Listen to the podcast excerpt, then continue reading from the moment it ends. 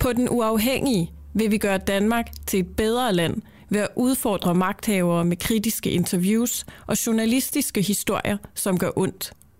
Vi vil lave Danmarks mest kritiske, levende og nysgerrige taleradio. Den Uafhængige får 0 kroner i støtte fra staten, mens de andre taleradioer får kørt penge ind på paller, uden at skulle gøre sig umage, så skal vi anstrenge os for at være vigtig for dig hver dag, og vi skal gøre os fortjent til din støtte. Samtidig har vi valgt, at vores morgenprogram skal være gratis og frit tilgængeligt for alle, så vores journalistik rammer så mange som muligt. Hvis du vil være med, så download vores app, Den Uafhængige, og bliv en del af holdet. Som medlem får du også eksklusiv adgang til en række programmer på vores app.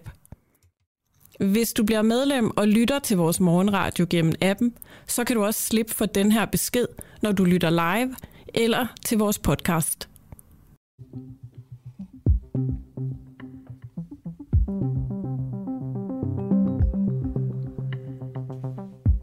Velkommen til En Uafhængig Morgen med Camilla Boraghi og Kristoffer Lind.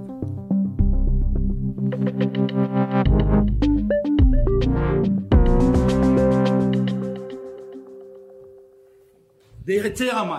Alle de siger Putin, Putin, Putin, Putin. Jeg er så dum, jeg er så dum, som er Putin, Putin, den monster. Og han er den satan af denne verden. Igen, nej.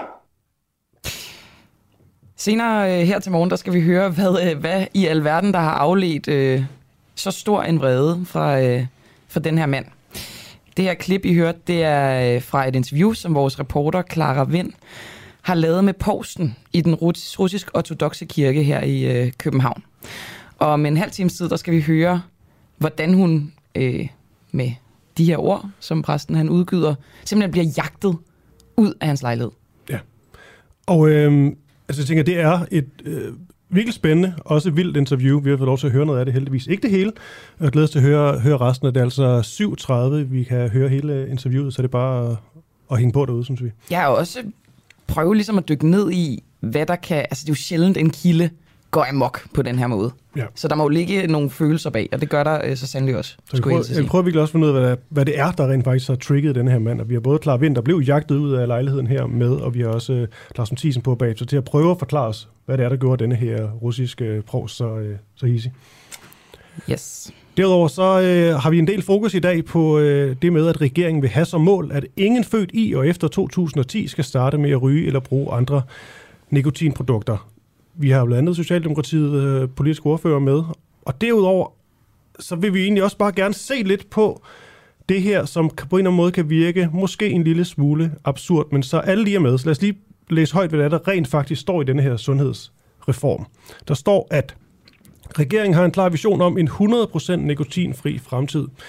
Det kan indebære, at der tages markante midler i brug og om nødvendigt forbydes salg til 2010 plus generation ved at øge aldersgrænsen gradvist, og så er det noget med, at der skal alt muligt til, før det kan lykkes. Det er jo selvfølgelig også kun et forslag, ikke noget, der er vedtaget endnu. Men målet er klart. Børn født i 2010 og efter skal ikke starte med at ryge eller bruge andre nikotinprodukter. Og Camilla, vi studsede lidt over, det vi sad og så på det her. Det her med, at man vil øge aldersgrænsen gradvist. Mm. Hvad betyder det? Hvad betyder det? Er det så, fordi de jo godt ved, at 2010 plus generationen på et eller andet tidspunkt bliver voksne mennesker, vil de så ligesom øge den gradvist, så når man så er 25, så må du stadigvæk ikke købe cigaretter, når du er 30, må du stadig ikke købe cigaretter, eller er det også, at man ligesom vil tage nogle andre i spil, så dem, der er født før, også lige pludselig skal blive ramt af det her. Der er mange forskellige scenarier. Og et scenarie, nu ser det lidt kunstigt op, Camilla. Okay. Men det skal man også nogle gange, fordi jeg godt lide nogle gange lige at konkretisere det lidt. Yes. Og jeg prøver en lille tanke her. Hvis nu leger, at vi har 2 gode veninder. Ja. Bitten og Ellen. Bitten og Ellen. Bitten er født 31. december 2009. Ellen født 1. januar 2010. Altså, der er en dags forskel imellem de to. Forskellen er bare, når de bliver større. Så må Bitten gerne købe cigaretter. Mm. Det må Ellen ikke. Hvad nu, hvis Ellen hun så alligevel i smug begynder at ryge cigaretter? Synes jeg, det er meget... meget lækkert. Hun er også, hvad kan man sige, måske nasser smøger de andre, får andre til at købe cigaretter for hende, uden at blive opdaget. så kører de ligesom simultant de to. To veninder, to gode rygere, men det bliver måske mere og mere absurd der, som tiden går. Og det ender måske med, at, kunne jeg forestille mig, at Ellen på et tidspunkt, lidt i frustration over det her, tager til grænsen, køber cigaretter. Skal så måske, jeg ved ikke, om man må det, men skal måske smugle dem hjem. Ja, hun må vel gerne købe cigaretter på den anden side af grænsen, går ud fra. Men nok ikke på den danske grænse. Ja, men hvis vi så lige leger, at Bitten og Ellen holder fast i deres venindeskab helt frem til 2070. Ja. På det her tidspunkt er Ellen så 60 år gammel. Men må stadigvæk ikke købe cigaretter, fordi den der aldersgrænse, den er blevet rykket gradvist hele tiden for, hvornår må købe cigaretter. Så hun er født efter 2010, og derfor må hun ikke købe cigaretter. De har så en god rødvindsaften, de to veninder. Og nu vil Ellen altså gerne have nogle cigaretter. Hun tænker, ej, jeg vil så gerne købe dem selv. Hun går ned til kiosken, skal til at købe de her smøger, og får så videre kioskmanden. Du er 2010 plus barn. Du må ikke købe cigaretter. Så må Ellen, 60 år gammel, ringe til sin veninde, Bitten, der så må komme forbi, og så hjælpe hende med at købe de her cigaretter. Vil du gerne købe smøger for mig? Det var ligesom, da man var ung og stod ude foran tanken, ikke? Ja. Og passede en eller anden ældre person op og var sådan, vi skal have øl, vil du godt købe den for os? Ja. Det er stakkels 60 år i Ellen. Fordi det er jo karikeret, men trods alt målet er, at der ikke skal være en eneste ryger fra den her 2010-generation. Og hvorvidt det er realistisk på nogen selv måde, det ser vi på i dag. Og derudover også, altså er der nogen som helst forskel på, om du er født i 10 eller 9? Ja, altså, hvorfor er grænsen lige sat der? Det er jo også meget interessant, ikke? Jo. Der vil jo komme et tidspunkt, ikke? Hvor at alle fra 2009 og før det er uddøde.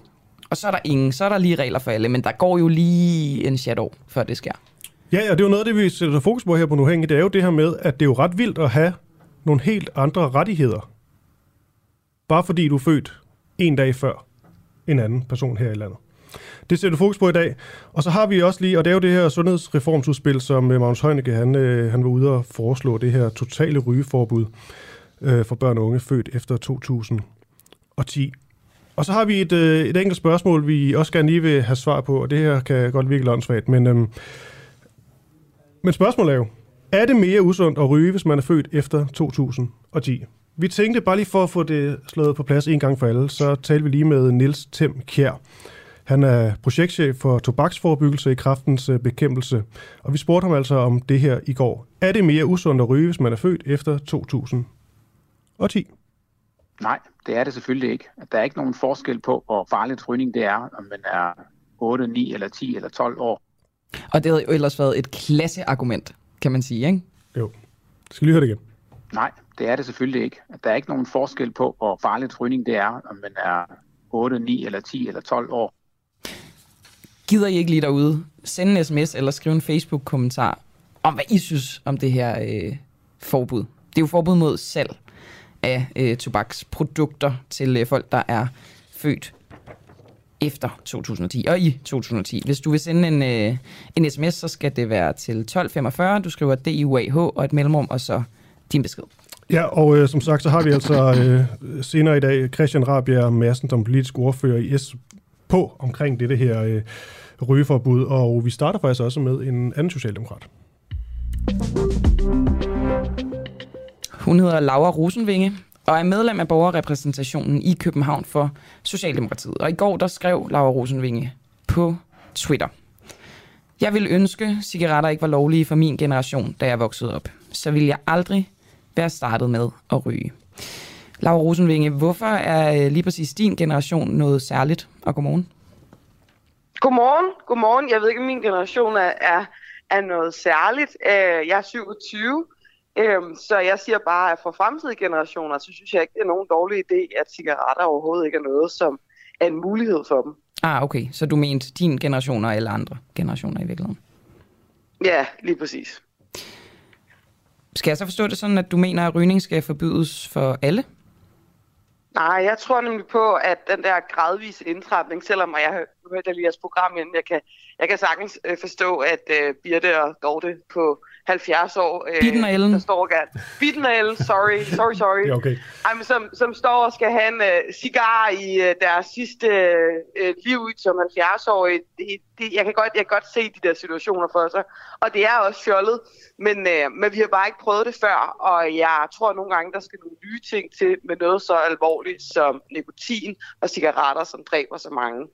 Altså, jeg tror på, at det er den bedste måde for ikke at ramme socialt skævt, for at sørge for, at nogle af de mennesker, der er dybt afhængige af cigaretterne, ikke ender med at skulle betale 200 kroner for en pakke cigaretter og fuldstændig ødelægge deres økonomi. Der tror jeg, det er bedre gradvist at få det ind. Men ødelægge deres økonomi, i så fald ville det være deres eget valg, ikke? Jo, men det er klart. Men nu skal I huske, jeg er socialdemokrat, så jeg tror nogle gange, at vi skal som samfund tage ansvar for nogle af de største samfundsproblemer, ikke? At tage ansvar eller bestemme over folk? Jeg synes jo, det er at tage ansvar. Andre synes, det er at bestemme. Er det ikke at bestemme over folk? Jo, men vi bestemmer over folk på mange måder i det her velfærdssamfund, ikke? Altså, det er jo det, at når vi forbyder ting, så er det jo lidt at bestemme over folk. Det kan jeg jo ikke benægte. Hvad tænker du om det med, at nu tog vi bare Ellen født 1. januar 2010 og Bitten født 31. december 2009 som et tænkt eksempel. Vi tager det eksempel, fordi at det kan jo måske vise noget absurditet i det her. Altså er der ikke et eller andet i, at den ene har nogle rettigheder, som den anden ikke har her til land? Jo, men sådan er det jo med andre ting også. Altså, der er jo rigtig mange vaccineprogrammer, der lige præcis stopper med et årstal. Altså der er pensionsordninger, der også gør, at nogen, selvom de er 70 og 69 år, kommer til at arbejde længere. Altså nogle gange er man jo bare nødt til at starte et sted. Og forhåbentlig så er det jo sådan med, og nu her, det er tidligere morgen for mig, det har jeg allerede glemt igen, men Bitten og Ellen, at ingen af dem ryger på det tidspunkt, fordi at rygning bare er blevet noget, vi ikke gør, når det ikke er bare markedet mere. Fordi cigaretter er jo ikke et rusmiddel. Cigaretter er jo ikke noget andet end noget, vi bliver dybt afhængige af, og så er det den største dræber, vi har i det her samfund. Men det er jo en tese, kan man sige. Jeg tror, jeg skal lige forstå igen, Laura Rosenvinge, hvorfor... Ja. Altså, du siger, at det er en god ting, det her med, at nogen bliver tvunget til ikke at kunne købe cigaretter, og dermed ikke får lov til at ryge i virkeligheden. Hvorfor er det ikke alle, der skal tvinges til det? Fordi der findes rigtig mange mennesker i det her samfund, som er dybt afhængige af cigaretter, som jeg ikke bare lige tror, at du kan forbyde dem væk fra. Der er jeg bange for, som I også snakkede om før. Der er jo en mulighed for, at der kommer et sort marked. Den mulighed, den anerkender jeg fuldstændig. Der tror jeg, at hvis du ikke gør det her gradvist og bare siger, at fra i morgen er alle cigaretter forbudt, så vil der være mange, der vil bevæge sig ud på det. Hvorimod, hvis man gradvist gør det, så tror jeg, at chancen for, at det går godt og bedre. Men altså, jeg anerkender fuldstændig, at det her det er en vild ting at foreslå, men jeg synes, vi skal prøve det. Ligesom jeg går ind for en prøveordning af legalisering af cannabis, og det kan jeg så få lov at grine af om lidt, så går jeg også ind for, at vi prøver det her af og evaluerer det bagefter. Men nu du selv bringer cannabis på banen, jamen altså det er også dumt. nej, det er okay. Nej, bare lige for at tage den. Altså, jeg har da prøvet at ryge joints, men det er jo ikke lovligt, så man gør det jo alligevel. Nej. Ja, lige præcis, men jeg synes, der er stor forskel på cannabis og på cigaretter. Altså, jeg tror, at det vi har med cannabisen, det er jo, at vi har i lang tid haft en kultur, hvor vi har røget cannabis, eller i hvert fald indtaget cannabis, selvom at det ikke har været lovligt. Cigaretterne har vi jo aldrig prøvet at gøre gradvist ulovlige. Så lad os da prøve det og evaluere det, mens ligesom jeg også mener, at vi skal prøve at legalisere hassen og evaluere det og se, hvordan det går. Men altså nogle gange må vi også prøve ting i det her samfund, i stedet for bare at sidde på vores hænder. Men jeg tror bare for et par år siden, hvis jeg hørte om politikere, der gik til valg på at legalisere cannabis, men forbyde cigaretter, så ville jeg tænke, vedkommende er åndssvagt. Ja, og det kan jeg godt forstå. Men altså, det er jo især nikotinen, som jeg gerne vil forbyde.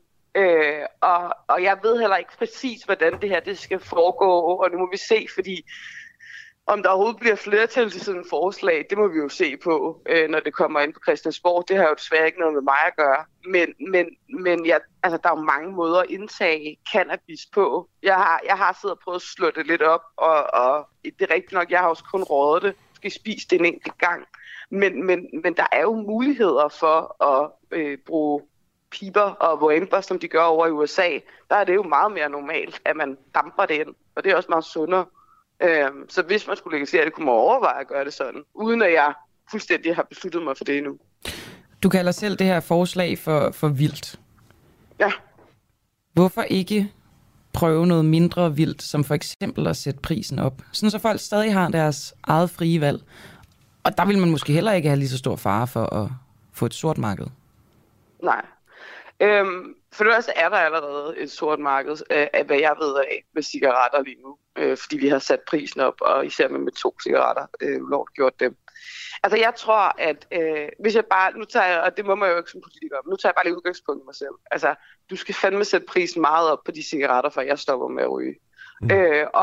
Og jeg er bare rigtig bekymret for nogle af de mennesker, der er dybt, dybt afhængige af nikotinen, som ikke har særlig mange penge, og måske også har børn, og hvor at cigaretterne ender med at blive en prioritet for dem. Fordi at det har de behov for, og de føler ikke, at deres dag kan fungere uden dem. Og så ender det med at gå ud over deres barn, eller det ender med at gå ud over deres liv på andre punkter.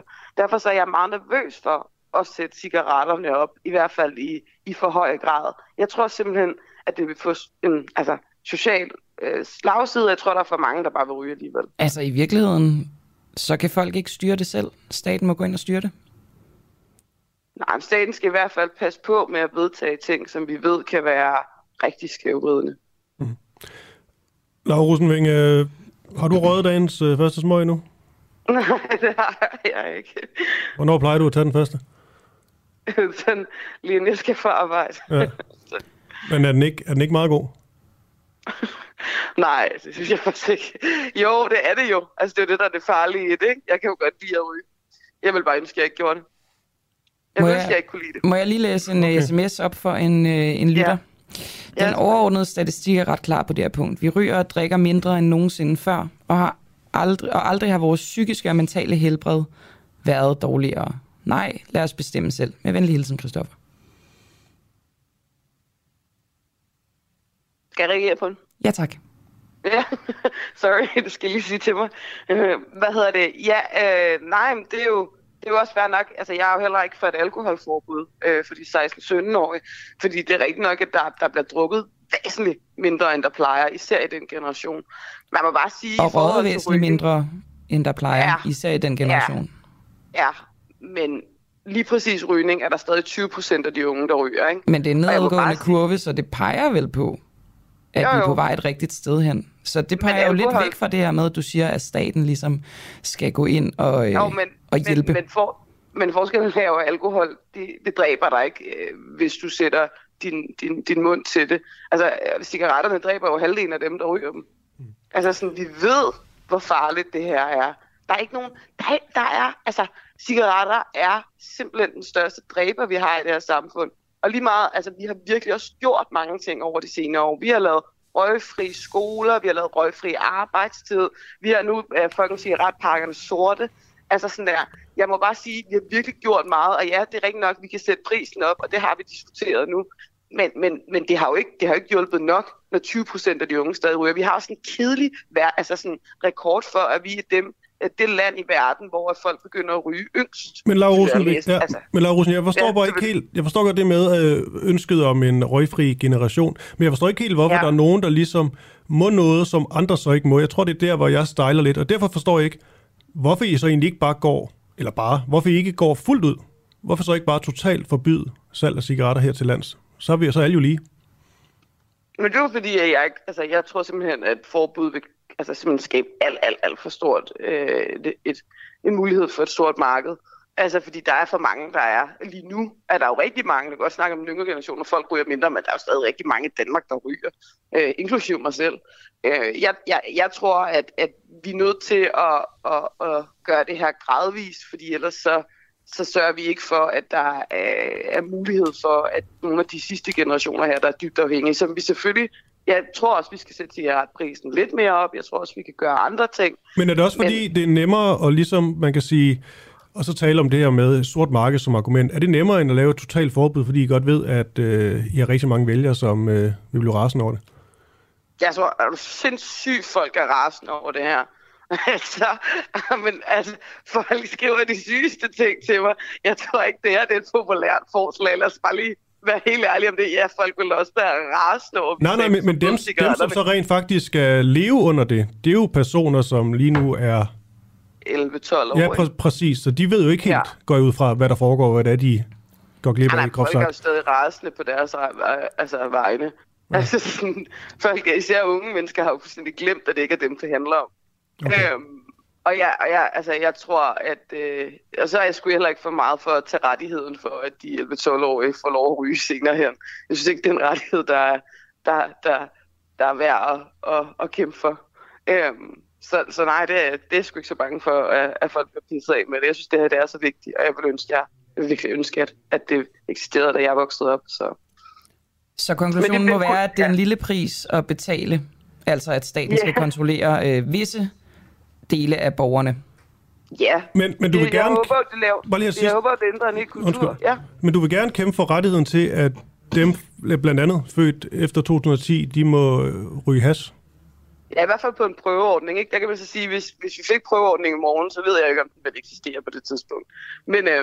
Men ja, det vil jeg gerne. Oh, okay. Nu kommer det til så lang tid, hvis vi skal ind i hash-diskussionen. Nej, det gør vi ikke. Den skipper vi for nu, tænker jeg. Ja, ikke tid, Laura Rosenvinge, medlem af borgerrepræsentationen i København for Socialdemokratiet. Tak.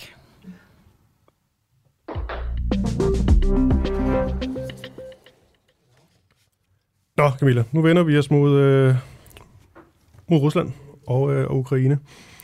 Fordi skal Danmark boykotte russisk kultur? De seneste par uger, der har flere og flere institutioner og virksomheder valgt at boykotte stort set alt, der er russisk for at presse Putin. Har vi nogle eksempler egentlig? Altså det vildeste eksempel, synes jeg helt personligt, det er det her med, at TV3 de simpelthen vælger at droppe et afsnit af programmet MasterChef, fordi deltagerne skulle kokkerere russisk mad. Måske borsch og sådan noget. Ja, og så har vi også haft nogle kunstnere, som simpelthen... Hvad var det med dem? Det var nogle kunstnere, som faktisk var imod Putin, men så alligevel ikke måtte udstille i Danmark. Ja, lige nøjagtigt. Og som havde de to søskendeparet, som lavede sådan noget keramik, blandt andet en stor keramikfisk i Horsens, skulle de udstille. De har jo boet her i 30 år og er imod krigen. Men deres udstilling, den blev altså aflyst. Ja, og nu prøver vi at stille spørgsmål om Danmark skal boykotte russisk kultur, og det stiller vi til Karsten Fledelius. Han er landsformand for Dansk-Russisk Forening og også lektor emeritus, cand.mag. i historie og serbokroatisk fra Københavns Universitet. God lang titel. Og Karsten, du er med. Godmorgen. Ja, hallo. Ja, godmorgen. Ja. Det er Karsten Fledelius her. Ja. Nu har jeg lige læst din flotte, lange titel op, og med alt det sagt, altså måske mest fokus på landsformanden for Dansk-Russisk Forening. Ja. Bakker I op om Putins krig? Nej, bestemt da ikke. Tværtimod, det er jo en... den går jo stik imod alt det, som vi har kæmpet for i mange år. Ja. En god forståelse mellem Rusland og resten af Europa, og Rusland som en vestlig del af Europa, og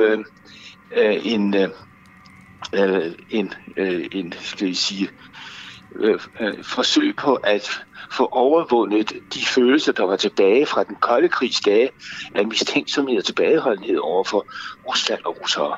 Mm. Og derfor kan man sige, at denne her krig, den går den helt gale vej, og når det går så galt, at man begynder at boykotte russisk kultur, så, som jo ofte er skabt i opposition til det enhver tid siddende regime, så er vi faktisk rigtig langt ude. Og inden vi snakker videre om det, Karsten Fledelius, så vil jeg bare gerne lige stille næsten det samme spørgsmål, som Kristoffer stillede. Bakker I op om Putin? Nej, det gør vi ikke.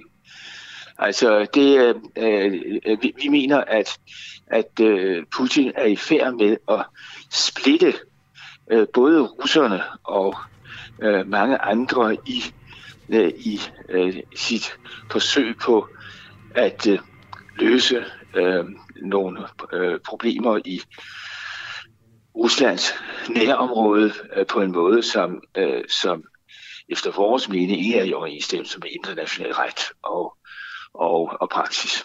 Mm. Nu stillede vi jo det her spørgsmål, hvorvidt Danmark skal boykotte russisk kultur, og vi nævnte et par eksempler, men egentlig man kan sige et større eksempel på mere globalt niveau, det er jo, at EU forsøger at afskære adgang til Russia Today og Sputnik blandt andet. Hvad synes du om det? Det sidste, ja. Det synes jeg er helt tåbeligt. Ja.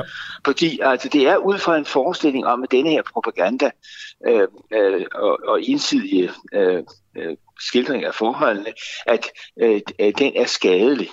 Det er som om, at vi andre ikke kan tænke. Det er, hvis man skulle forstå 2. verdenskrig, så var det nødvendigt at vide, hvad det var, de angribende styrker ligesom brugte som retfærdiggørelse. Det er netop det, at lukke af for, hvad det er for en påvirkning, den russiske befolkning bliver udsat for. Men Karsten Fledelius, må jeg have lov at afbryde dig? Fordi undersøgelser viser jo, at propaganda har ikke rigtig effekt på dem, som er måske lidt mere neutrale, ikke har så stærke holdninger, men det har til gengæld en rigtig stor effekt på dem, der i forvejen støtter det, som propagandaen også har som budskab. Så når du taler om det her med, at I ønsker, at Europa ikke skal være splittet, så kan man jo sige, at den del af Europa, måske den del af Østeuropa, hvor folk i forvejen læner sig lidt imod Putin, de vil jo kunne blive påvirket af den her propaganda fra de to medier. Jamen, det kan vi jo ikke forhindre. Altså, det kan vi vel ved at lukke dem ned? Jamen, det virker jo ikke på os. Altså, men det er jo en fælles EU-beslutning, kan man sige. Ja, og jeg mener, at den fælles EU-beslutning, den er faktisk ikke god. Det er, man skal gøre det stik modsatte. Og hvis vi ser på, hvad amerikanerne gjorde, da de kom ind i 2. verdenskrig, så gjorde de det stik modsatte. De viste Hitlers propagandafilm blev i redigeret form vist for alle amerikanske soldater, der skulle kæmpe, for at vise dem, hvad det var for noget, fjendens soldater var udsat for. Og skal man bevare forståelsen for, hvorfor der mange russere, der bakker Putins politik op nu, så må man vide, hvordan de bliver informeret. Altså det er en meget, altså ud fra, nu er jeg selv medieforsker af baggrund, og jeg er enig med mange andre om det her, at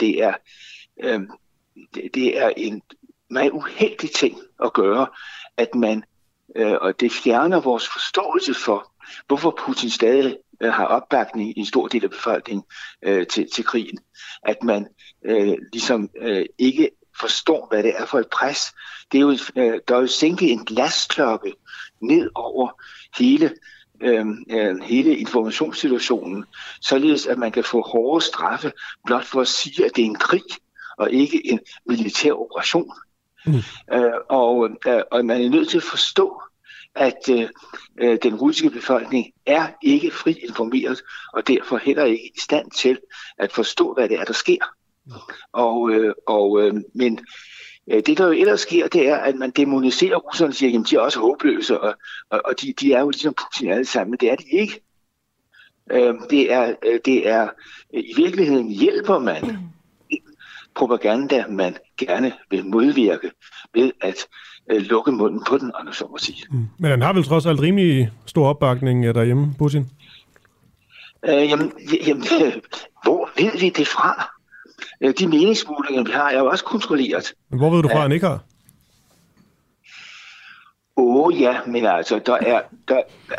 Men det som i hvert fald mine efterretninger derovre fra, af forskellige kanaler ligesom tyder på, det er, at i virkeligheden er der en dyb generationsstillelse her. Fordi den ældre generation... Hvad er det for nogle kanaler? Ja, det vil jeg sandelig ikke. Jo, altså det er de personlige forbindelser af forskellige art, men det vil jeg da sandelig ikke i en sådan situation gøre nærmere redde. Men Carsten Fledelius, det vil også sådan en anekdotisk bevisførsel, er det ikke? Jeg er fuldstændig ligeglad med, at man laver anekdotisk bevisførelse, fordi når man står i en situation som denne her, så er det det her, det er ikke anekdotisk bevisførelse. Jeg ved faktisk en hel del mere om det. Og jeg vil også godt henvise til en mand som professor Pind Jensen, der også ligger på linje med det her, og som er virkelig stor ekspert på Sovjetunionen og Rusland. Det her, det er i høj grad et spørgsmål om, at vi står over for et ældre samfund, altså en ældre del af samfundet, som er vokset op i den gamle Sovjetunion og er vant til TV som det helt afgørende medie.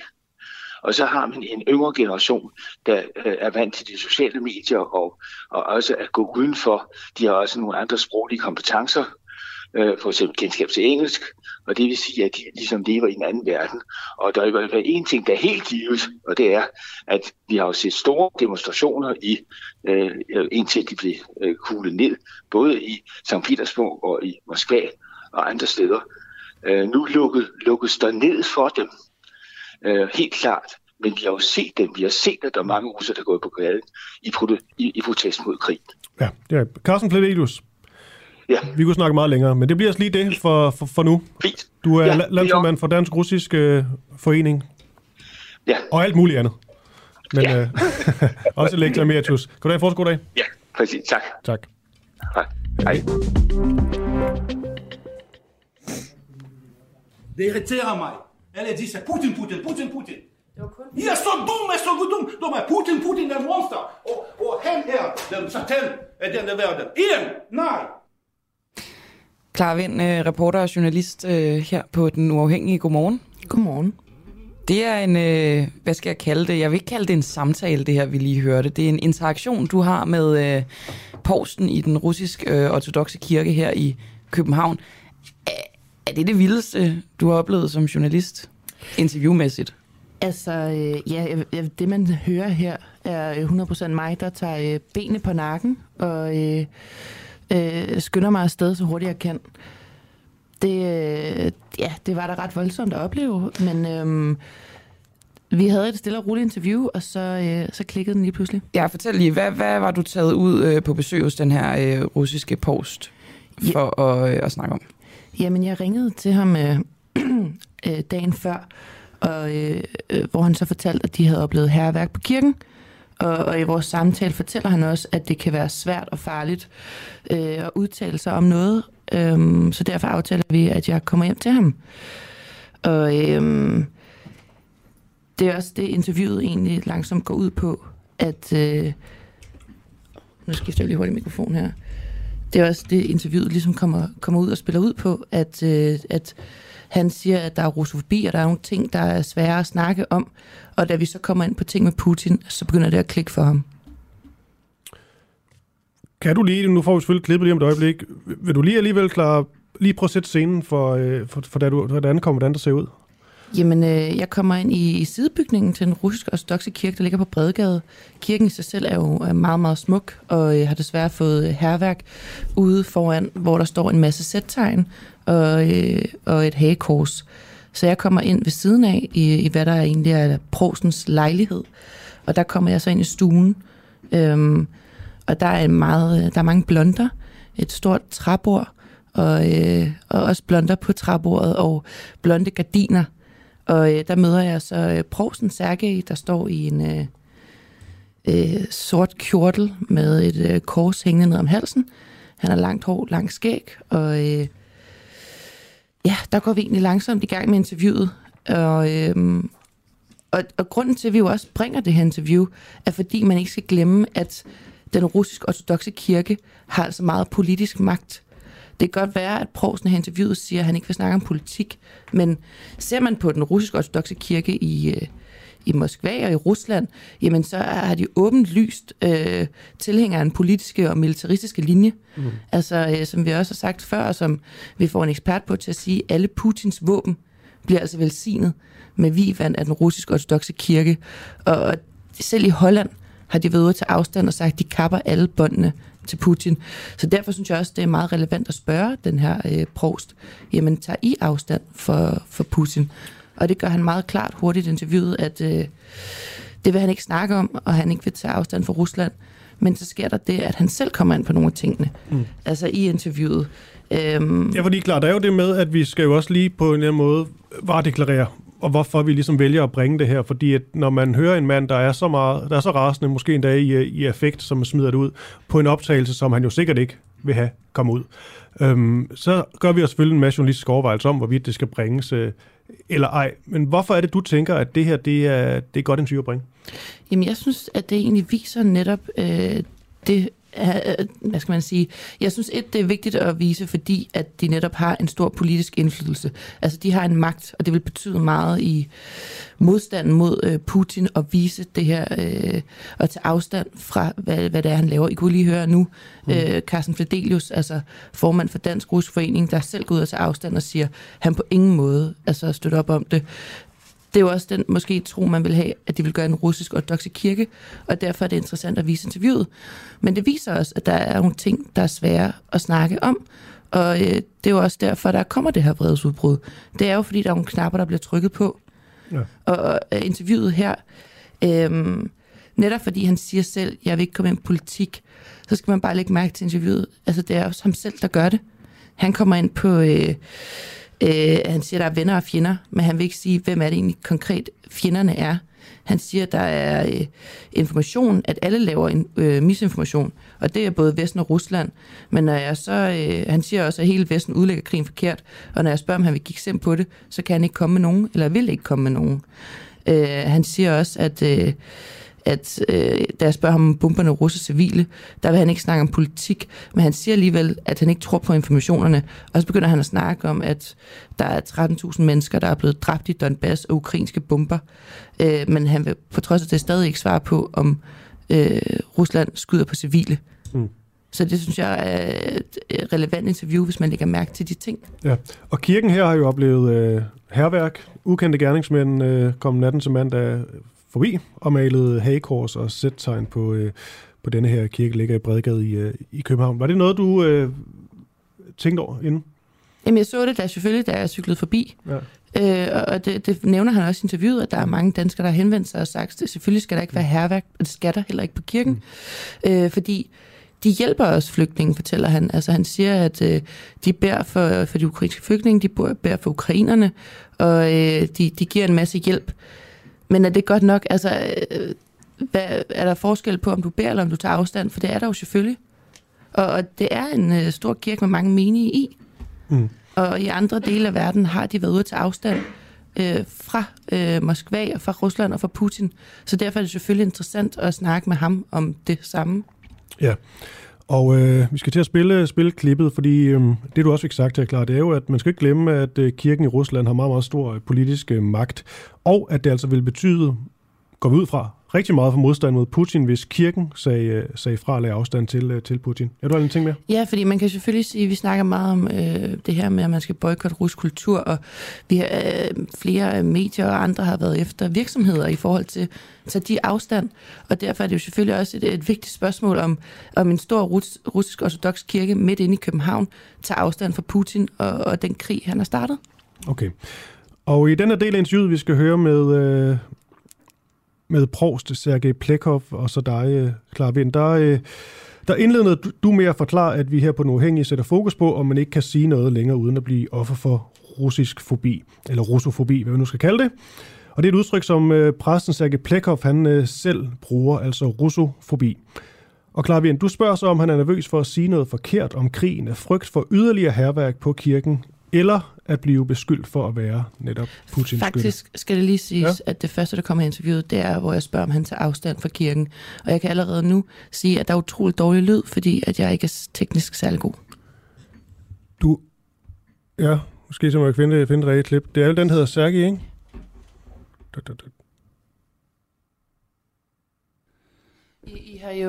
I har jo bedt bønner for de ukrainske flygtninge, og hvad der sker, men tager I afstand for Putin herinde? Jeg vil ikke snakke om politik. Her i kirken, vi er kristne, og vi hjælper til alle mennesker, der kommer til os. Og vi beder for alle mennesker, vi beder for venner og fjender. For alle. Så vi har ikke afstand fra ikke nogen. Vi dømmer ikke nogen. så vi bedre for hele verden og for mennesker på begge sider af denne konflikt. Ja. Men der er jo nogle russisk-ortodokse kirker, der har været ude og hylde Putin. Men du vil ikke svare på, om I tager afstand eller fordømmer ham? Som jeg har sagt første gang, jeg vil ikke snakke om politik. Okay, men ikke i forhold til politik, men fordømmer I de ting, han har gjort? Det er vel ikke politik, når man snakker om en krig eller en invasion? Jeg vil ikke snakke om de... Det sidste, mit sidste ord. Jeg vil ikke snakke om de... om afstander Putin og fordømmelse og forfrikke videre. Nej, vi ikke har afstand fra vores land, Rusland. Vi har afstand af politik. Så vi dømmer ikke nogen. Vi bedre for venner og for fjender på begge sider, fordi vi er åbne at hjælpe, hvis vores hjælp er nødvendigt. Hvem er jeres fjender? Altså, siger I bedre for venner og fjender? Hvem er fjenderne? Vores fjender, der er vi selv. du siger der med, den informationskrig, og man skal passe på med, hvad man hører og ser og sådan noget. Hvor synes du, der kommer forkert information ud fra? Ja, fra mange sider det forkert information, fordi der er mange mennesker, der er interesseret i krigen, at gøre det dybere og dybere, og så det er informationskrig. Så fra Vesten, fra Østen, ja, det ved jeg ikke, hvem er bedre og mere og stærkere i denne forkerte information. Men vi prøver at passe på den information og tjekke det. Vi kontakter personligt til personer fra stedet og spørger dem, hvad sker. Ja, selvfølgelig i Vesten... lige nu, det er en slags hysteri, russofobisk hysteri. Det er jeg bruger dette ord, og jeg kan kun bekræfte det. Fordi det er ikke normalt forhold til Rusland og russerne, særligt i Europa. Det er hadfuldhed til alt russisk. Det er dumt. Jeg tror, det er vanvittigt. Vi skal være mere fredelige, men lykkelige. Jeg kan sige noget gode ord for Danmark, fordi fra første dag, når vi har haft problemer med det der herværket på vores facade, der var danskere, der kom til os og forslagte hjælp, hvis vi lige nu også ikke kun medlem af vores menighed, almindelige danskere, og det er et grund til, jeg bor her, fordi danske mennesker er meget, meget søde nogle gange, meget, meget søde, og det glæder mig. Men desværre nogle gange, de har haft halv information, ikke hele information, og nogle gange de dømmer om at bedømme alle det skælige nu på one-sided. Når du siger der med, at I prøver at finde, I tager fat i nogen for at spørge, at det her er de rigtige informationer, at det så russere, I tager fat i? Det er svært at finde det rigtige information. Men synes du, at vi udlægger krigen forkert? Altså synes du, at vi for eksempel her i Danmark kommer med et forkert synspunkt på krigen? Ja, hele Vesten. Vil du ikke prøve at komme med nogle eksempler på, hvordan vi gør det forkert? Ja, de dømmer om Rusland der, som aggressor. Det er ikke på den måde. Ja, og jeg vil ikke sige ikke mere, men det er ikke så Putin er monster, og alle er englerne. Nej, der er ikke monstre, ikke englerne. Der er mennesker på begge sider. Og der er spørgsmålet er meget kompliceret. Vi snakker ikke om det. Men meget kompliceret. Der er ikke kun hvide og sorte. Der er mange andre farver. Og det er meget forarbejdet situation. Synes du, Putin er et monster? Nej. Jeg har sagt noget lige nu. Der er ikke sorte og hvide ting. Verden er mange farver. Og vi kan ikke dømme ikke nogen. Vi er monstre, når vi dømmer, når vi hader, når vi er aggressiv. Vi er monstre. Monstre lever i vores hjerte. Når det, i forhold til den her informationskrig, synes du, at vi tager fejl, når vi viser, at russerne bomber civile? Du vil altid snakke om politik. Jeg vil ikke snakke om politik. Jeg, som jeg har sagt, jeg tror ikke på informationen, for jeg skal tjekke det. Hvem er det, du tjekker det med? Ja, vi ved meget korrekt, at der var bombering af Donbass 8 år fra 2014. Vesten har ikke kigget på det. Det var normalt for dem. Men lige nu, det er ikke normalt. Så det er mærkeligt. Men hvad med de hospitaler og andre steder, som russerne rammer, altså de civile steder, som russerne bomber? Er det ikke noget, I tror på? Ukrainske bomber var på Donbass. Der var 13.000 mennesker, civilmennesker, døde for de sidste 8 år.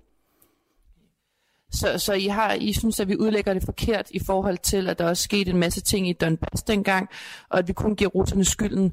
Men er I ikke enige i nu, eller er I enige i, at russerne også skyder på civile i den krig, der er nu? Jeg vil ikke snakke om det, fordi vi opererer med forkert eller ikke forkert information.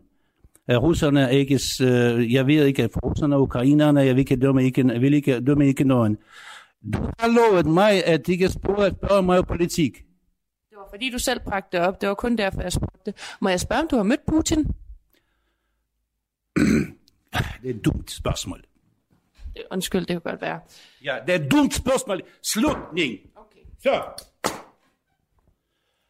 Jeg vil bare spørge. Ja. Du spørger altid om politik. Jeg vil ikke snakke om politik. Undskyld, du provokerer mig. Det var fordi, du selv havde bragt. Slutning. Jeg vil ikke. Og det er alle disse ting. Og politik. Nej, men det er provokation. Jeg synes, det var en rigtig fin ting, du ellers. Putin. Det var fordi, du selv... Вы с ума сошли все по поводу этого Путина. С ума сошли вы все. Дураки датские. Jeg siger tak for interviewet. Tak for... Jeg vil høre først. Før du publicerer det. Jeg vil ikke høre om politik. Og det lader det. Eller ting for politik. Ikke for Putin. Det irriterer mig. Alle disse Putin. Jeg er så dum, Putin er en monster. Og han er den satan af denne verden. Igen, nej. Jeg er Biden. Oversag, jeg satan. Tak for det.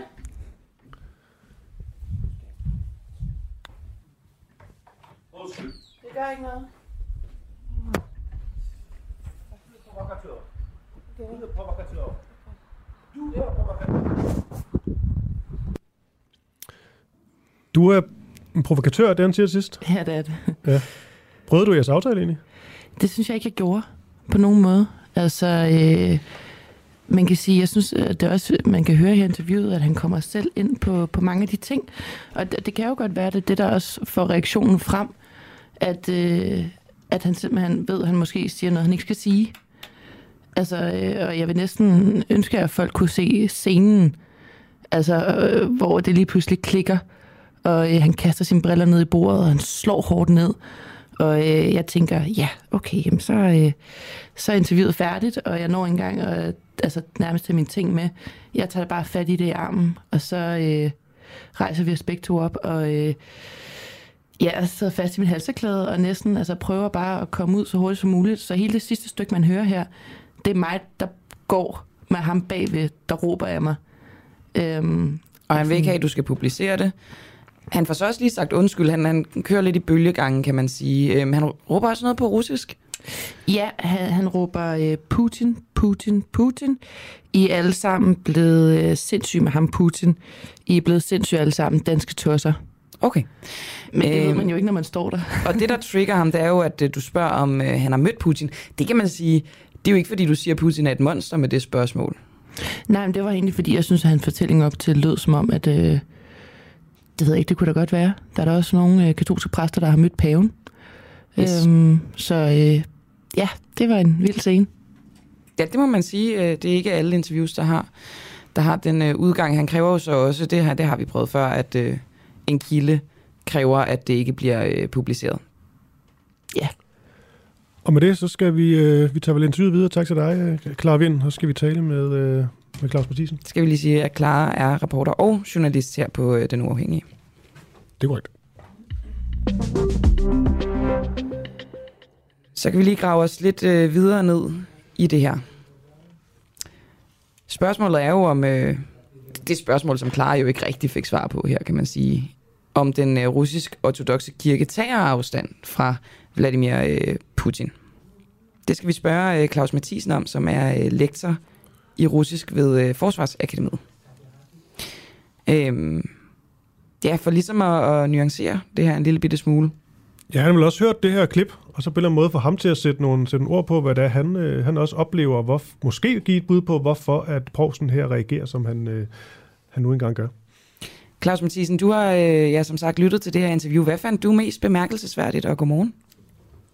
Jamen, godmorgen. Ja, hvad fandt jeg mest bemærkelsesværdigt? Jamen, jeg synes jo i virkeligheden, det han indledningsvis i interviewet gerne vil tale om, det afspejler jo meget sådan det, kirken prøver at vise som sin officielle rolle, altså sådan noget med, at nej, vi er skam imod krig, og vi skal bare alle sammen være venner og den slags ting. Og da så han hen imod slutningen af interviewet bliver provokeret noget af de konstante spørgsmål til Putin, jamen så synes jeg egentlig, at han afslører sig selv lidt og viser sit sande ansigt og siger, at han vil ikke tale om politik, fordi han er præst, og præster og kirken, de har ikke noget med politik at gøre. Og så siger han så også, at danskere i virkeligheden er en flok idioter, eller i hvert fald en flok tåber. Men har de det? Har de noget med... Jamen, det har de i allerhøjeste grad. Altså, det, der er sket, er jo lidt, jeg lige vil sige, modellen fra Peter den Stores tid, og hvor kirken har lænet sig fuldkommen op af statsmagten og velsigner den skøren og laden i alle henseender. Det kan godt være, at ikke alle kirkegængerne oplever på den måde, men så snart man ser officielle begivenheder i russisk fjernsyn, så står Putin og patriark Kirill, de står jo nærmest arm i arm, kirken har dels også sine feltpræster i det militære system. Det er der jo ikke noget usædvanligt i, det har vi også. Men præsterne er meget aktive. De velsigner alle våben. Jeg har set præster velsigne atomubåde. Jeg har set præster velsigne interkontinentale ballistiske missiler på fjernsyn. Så de er med alle vegne i det offentlige billede. Mm. Ja, kan vi... altså... er der en eller anden chance for, at denne her post, som jo bor i Danmark, at de faktisk er neutrale i alt det her?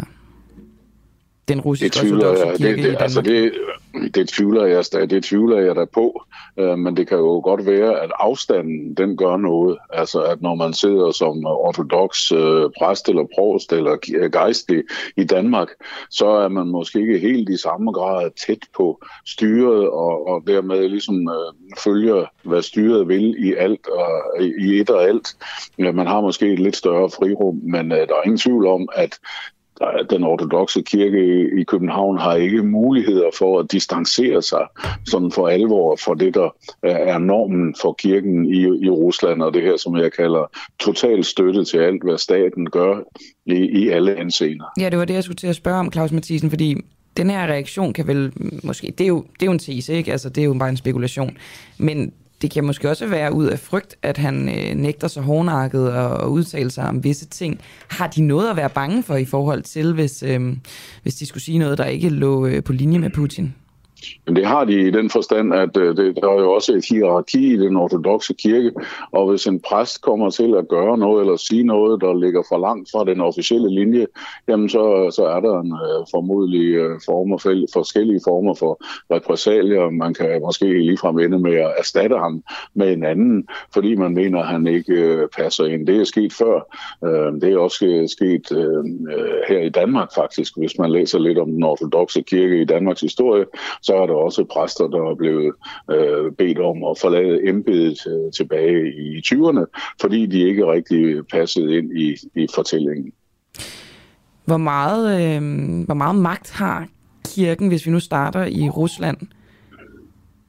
Den russisk ortodokse kirke, hvor meget magt har den i Rusland? Ja, altså, jeg tror, det er vigtigt at huske, at den ortodokse kirke på en eller anden måde lykkedes med at overleve, om end i det ganske små i hele sovjettiden. Men der var rigtig mange mennesker i sovjettiden, som blev præget af ateismen. Altså den her afvisning af religion og tro i al almindelighed. Og da så kirken fik lov at eksistere igen mere eller mindre frit i 90'erne, jamen så udviklede den sig ganske hurtigt. I starten havde man fornemmelsen af, at det var mest ældre mennesker, der begyndte at gå i kirkerne og overholde fastebudene og leve som en ægte ortodoks i forskellige nuancer. Men med tiden så har man fornemmelse af, at det er en bredere og bredere del af befolkningen, selvom jeg stadigvæk vil mene, at der er en betydelig mængde russere, som stadigvæk synes, at det der kirke noget, det er noget pjat og noget vrøvl, og det er en arv fra sovjettiden. Hjælper kirken Vladimir Putin på andre måder end det her med at velsigne våben? Altså er der nogle... Det er jo selvfølgelig for nogen meget konkret at få velsignet våben, men er der sådan... andre konkrete måder? Ja, men det er der. Altså, der har jo været meget tale i Rusland, og det er for øvrigt også blevet, det var en del af de forfatningsændringer, der blev lavet her for nylig, at man taler om særlige russiske værdier, som er traditionalistiske, og det skal ses i modsætning til vores liberale værdier, og der er kirken fuldstændig 100% på linje med statens forståelse af, hvad traditionalistiske værdier er. Det er altså et ægteskab, og det er mellem mand og kvinde. Kvinden skal i al væsentlighed høre, hvad manden siger, og det er sådan så også okay, hvis hun ikke opfører sig helt ordentligt, så kan hun også lige få et par på hovedet, hvis det skal være. Det er der faktisk vedtaget en lov om i det russiske parlament, at det kan godt gå an, selvfølgelig inden for visse grænser selvfølgelig. Så, og hele den her orientering, den bliver bakket op af kirken, som mener, at alle den slags ting, det er faktisk mere eller mindre fremgår af forskellige steder i Bibelen, at sådan skal det være. Mm. Claus Mathiesen, du er lektor i russisk ved Forsvarsakademiet, og alt det, vi snakker om lige nu, synes jeg jo er super spændende og relevant. Men jeg vil egentlig gerne her til sidst lige vende tilbage til det her klip, og jeg tror bare, også grund til, at vi gør det, det er jo, at vi havde jo store sådan journalistiske snakke om, hvorvidt vi overhovedet kan bringe det her en mand, der kommer helt ud af fatning og groft sagt går rimelig amok på vores, i hvert fald verbalt, på vores reporter. Det er jo ikke noget, man så er så vant til at høre egentlig. Mm-hmm. Var du chokeret, da du hørte det, eller tog du det mere roligt? Nej, jeg tog det ret roligt. Jeg ved jo, at russere, trods hvad mange mennesker tror, de har faktisk et ikke ubetydeligt temperament. Og hvis man sådan som her føler sig klemt af de spørgsmål, der bliver stillet, og man bliver så han råber til sidst, Putin, Putin, Putin, det hele handler bare om Putin. Og jeg vil jo ikke tale om politik.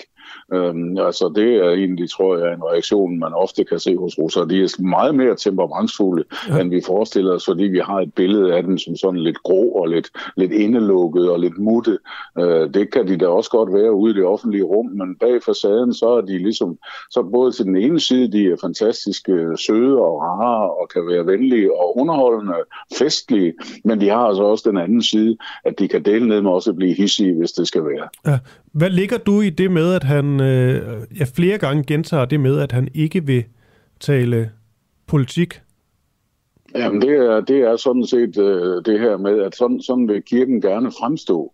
Kirken vil gerne fremstå, som om den bare tager sig af sine menigheder og ikke er engageret i politik sådan for alvor. Det har bare ikke noget som helst med virkeligheden at gøre. Den russiske kirke, den står i politik til op over hovedet. Tror du, det er derfor, han føler sig presset? Ja, for det ønsker han måske ikke at komme ind på, og måske er han også lidt irriteret. Han har lige siddet og sagt, at danskerne er flinke, og der havde åbenbart været noget, jeg ved ikke, han taler om noget hærværk, jeg ved ikke præcis, hvad det er bestået i, nogen har måske hældt maling på noget. Og der var danskerne så kommet og havde hjulpet med at rydde op og få det til at se ordentligt ud igen. Det var han glad for, og han forsøgte sådan at have en venlig og imødekommende attitude over for danskerne, og 2 minutter efter, da han blev rigtig hissig, så siger han faktisk, at han taler om Duratski Dachania, altså de her tåbelige danskere eller danske idioter. Datski Duraki, tror jeg, da han siger. Det sådan altså de danske fjols og tåber.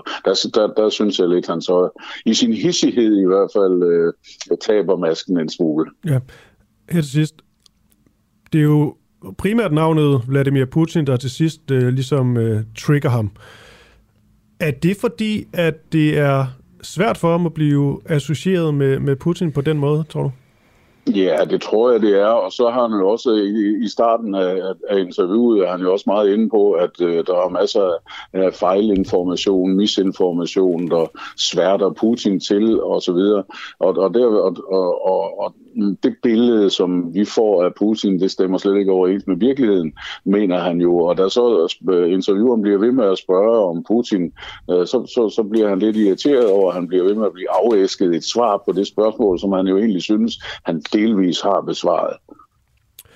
Okay, jeg tror det var det, Claus Mathiesen. Det var spændende, lektor i russisk ved Forsvarsakademiet. Kan du have en fortsat god dag? Ja, i lige måde. Tak for det. Hej, hej. Hej. Nå, Camilla, vi skal videre, og vi tager det russiske spor lidt mere. Og det her, det er sådan mere konkret. Det her, det er et segment, vi kalder for Russia Today. Russia Today nyhedsoverblik, det er jo fordi, at Russia Today er det ene af de her to russiske statsejede medier, som der er i hvert fald på vej til at blive forbudt i EU. Det har EU-landene besluttet. Ja, og det er jo sådan, hvis man går ind på Google, ja, søger på Russia Today, så er det svært at finde. Ja, det kan man ikke. Nej. Men vi kan godt, altså jeg kan godt i min browser her, med den uafhængige internet, der kan jeg godt få Russia Today frem, hvis jeg skriver rt.com. På min anden arbejdsplads, der kunne jeg ikke. Der kom siden ikke frem. Så det er sådan lidt... Men jeg snakkede også med Kasper Sankjær om det forleden, medieordføreren fra Socialdemokratiet. Han sagde, at det var ikke helt effektueret endnu. Så... Ja. I hvert fald, vi har adgang til det, og så vil vi også gerne give jer adgang til det, simpelthen for at tage et aktivt valg om at imødegå, eller ligesom gå imod denne her censur, som der er af de her to medier. Skal jeg starte med min nyhed, Kristoffer? Ja, må jeg bare lige sige en ting inden? Det kan du tro. Okay. Det er bare det med, man Russia Today, hvor vi på en eller anden måde, jeg synes faktisk, det kan være lidt befriende at læse, fordi at der ikke skal være, selvfølgelig skal man have de kritiske briller på, og så videre, og så videre. Men eksempelvis har vi noget med, hvordan Putins tale i går, den lød. Mm.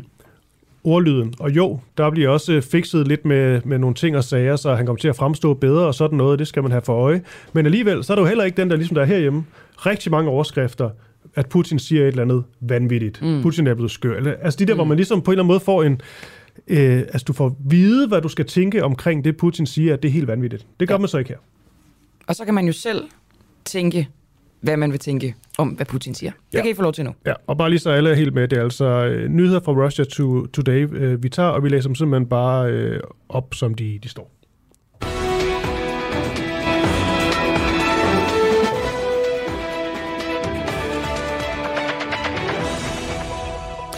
Putin afslører, hvordan blodsudgydelserne i Ukraine kunne have været undgået.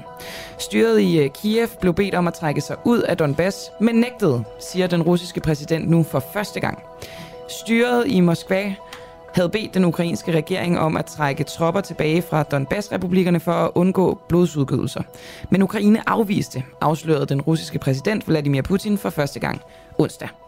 Og citat, jeg vil sige dette for første gang. I begyndelsen af operationen i Donbass bad vi myndighederne i Kiev gennem forskellige kanaler for at undgå blodsudgydelser, om ikke at deltage i fjendtligheder, men blot at trække deres tropper tilbage fra Donbass. Det ville de ikke, sagde Putin i et videoopkald med guvernørerne i de forskellige russiske regioner. Citat, det er deres beslutning. De vil uundgåeligt komme til at indse, hvad der sker i virkeligheden på landjorden, tilføjede den russiske præsident. Putin om Ukraine og Vesten. Her er nogle nøglepunkter fra talen med fokus på, at et kollektivt vest klynger sig til en smuldrende dominans, som har været den største årsag til denne krise. Kiev har aktivt søgt at få masseødelæggelsesvåben. De ukrainske autoriteter har åbent fortalt om deres mål i at få disse masseødelæggelsesvåben, særligt A-våben. Det har Ruslands præsident Vladimir Putin sagt. Grundet den ekstremt fjendtlige attitude over for Kiev, ville de have forsøgt at angribe Rusland, siger Putin, så snart de var klar. Putin talte også om, at et ukrainsk biolab-netværk. Disse faciliteter har spredt sig rundt omkring i landet og er med til at udvikle biologiske våben med support fra Washington. Disse beskyldninger af præsidenten er bakket op af nogle dokumenter, som det russiske militær har fremlagt og som er blevet mødt med forskellige grader af benægtelse fra amerikanske embedsfolk. Og så er vi ude af Russia Today og tilbage i Danmark. Også skal jeg sætte en tid. Tilbage i Danmark, men på en måde også tilbage til Rusland, for vi skal snakke om russisk økonomi. Man snakker jo meget sådan, Kristoffer, om, hvornår går Ruslands statsbankerot? Hvornår virker de her sanktioner, som Vesten har sat ind med, endelig? Og det er som om, det er lige videre næsten, og det har det altså været i noget tid nu. Og noget, der er også spændende ved det her, synes jeg, med ordet statsbankerot. Jeg kan huske for nogle år siden, hvor man lige pludselig får at vide, at dejlige Grækenland er gået statsbankerot. Det er rigtigt. Så finder man ud af, at man kan tage en flyvemaskine til Grækenland, og så kan du bare leve som en konge. Men det, der jo er med sådan noget, det er, at så tænker man, nu er alle i Grækenland fuldstændig på røven. Det her land er færdigt. Men på en eller anden måde, så står Grækenland jo endnu. Og det er et spørgsmål, om de står endnu, fordi de fik hjælp af vennerne i EU. Og det er min store pointe, at så kommer jo de her hjælpepakker, hvad det nu kan være, som ligesom gør, fordi man kan jo ikke leve med, at Grækenland bare går fuldstændig rabundus. Men Rusland, hvor i alverden skal de få deres hjælp fra? Altså det, jeg lige synes er lidt bemærkelsesværdigt, det er, at Rusland selv siger, at de har betalt deres udenlandske kreditorer, de har betalt deres gæld, men de advarer sig også om, altså finansministeren i Rusland, at betalingen muligvis ikke er gået igennem på grund af Vestens sanktioner. Og så er det jo et spørgsmål, hvad er juridisk i orden af det her? Nå, vi skal snakke med en, der er meget klogere end os. Han hedder Lars Christensen, han er uafhængig økonom, tidligere embedsmand og bankøkonom. Og Lars, kan du ikke lige give et overblik? Hvor slemt ser det ud for den russiske økonomi lige nu? Og godmorgen. Godmorgen. Jamen det ser jo temmelig sort ud. Rusland er jo i princippet lukket ude af verdensøkonomien, basalt set. Så hvis Rusland skal importere noget, så skal det ske som direkte bytte mod noget andet, fordi man altså er lukket ude. Stort set er det såkaldte. Altså direkte bytte? Altså svinekød for rødbeder? Ja, olietønder for svinekød, eller olietønder for medicin. Man er ude af det såkaldte SWIFT-system, som er et internationalt betalingssystem, så man kan ikke foretage valutatransaktioner. Centralbank, altså Nationalbank i Rusland, er sanktioneret, så den russiske centralbank kan ikke handle i for eksempel dollars eller euros, og det er jo så også derfor, at den russiske regering sådan set ikke kan betale i praksis den statsgæld, som man har udstedt i euros og i dollars. Mm. Fordi hvis man udsteder en statsobligation i euros, så dem, der har købt den statsobligation, vil godt have euros tilbage, og ja. Når den russiske regering ikke kan handle det, så er der ikke nogen betaling, og derfor har russerne sagt, så vil vi godt betale i rubler. Det var jo ikke det, der var aftalen, så at sige. Så det, på den måde, når vi nu taler om statsbankerot, så har Rusland misligholdt betalinger. Det er jo så det, vi på engelsk kalder. Men det er jo sådan lidt teknisk på en eller anden måde. Finansministeren siger, at de har forsøgt at betale gælden. Er det det, du snakker om her?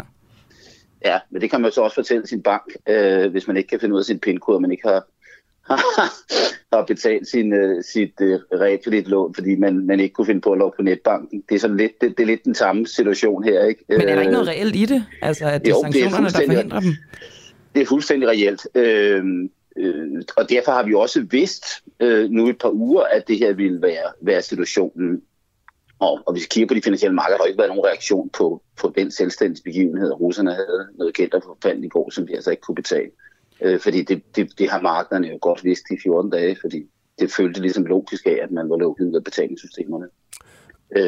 Men man kan sige, og derfor kan man sige, at den diskussion er måske ikke så interessant som den diskussion af, at ilten er lukket ud af russisk økonomi, at inflationen brager i vejret, fordi rublen er mere end halveret i værdi, fordi at alt handel altså skal foregå som byttehandel, så at sige. Men Lars Christensen, kan vi så lige, fordi vi talte jo med dig den 28. februar, hvor du sagde, at den russiske økonomi var på kanten af et kollaps. Kan du ikke sådan slå det helt fast? Har vi ramt et kollaps nu, og hvad er der sket i de uger, der er gået? Nå, men altså det første, så har vi selvfølgelig set, at Rusland blev lukket fuldstændig ud af de finansielle systemer. Vi har set det, vi kalder bankrun, altså folk tager penge ud af bankerne. Vi har set meget store køer ved pengeautomaterne i Rusland. Folk prøver at veksle sine penge om til dollars. Og det vi nu også ser, det er varemangel. I den her uge har den russiske regering forbudt eksport af sukker, fordi der er sukkermangel.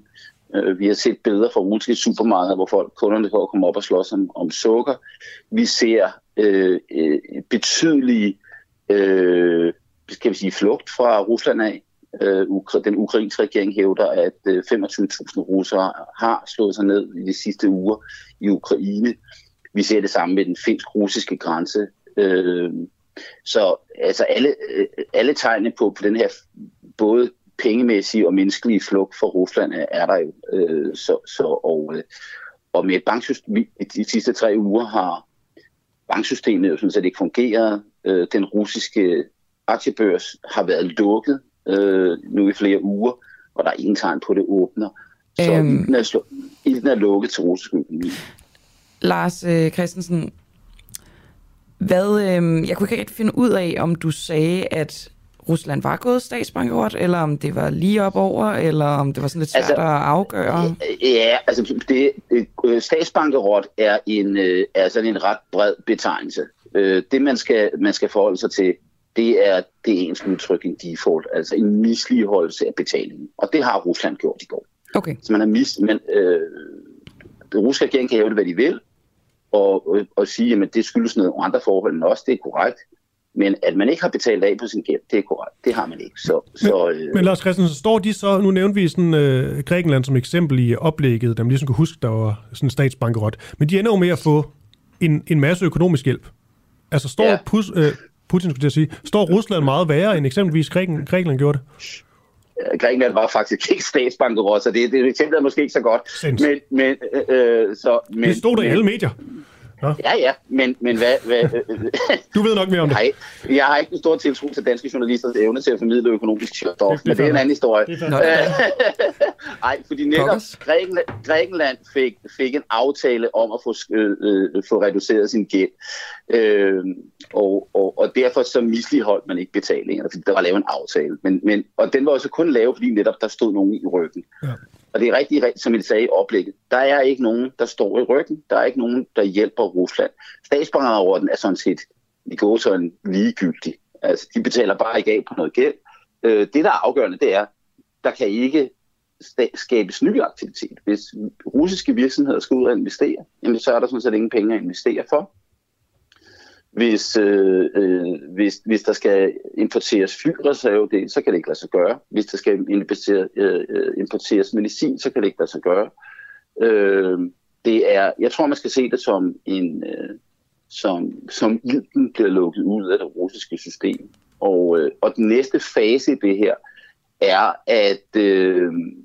at vi får flere og flere restriktioner i russisk økonomi. Ikke? Når der nu opstår mangel på varer, fordi at man laver forbud mod prisstigninger, for eksempel, det er ret oplagt, at det kommer ganske snart. Altså priskontrol, så kommer der tomme hylder, så kommer der rationering. Ja. Jamen så overlever virksomhederne ikke, så bliver de nationaliseret, og det er den proces, der er i gang. Jeg har sagt, at russisk økonomi er blevet slået tilbage til 1991, altså året for Sovjetunionens fald. Det er i virkeligheden en ret hurtig bevægelse tilbage til en planøkonomi. Tak for den analyse, Lars Christensen, uafhængig økonom og tidligere embedsmand og bankøkonom.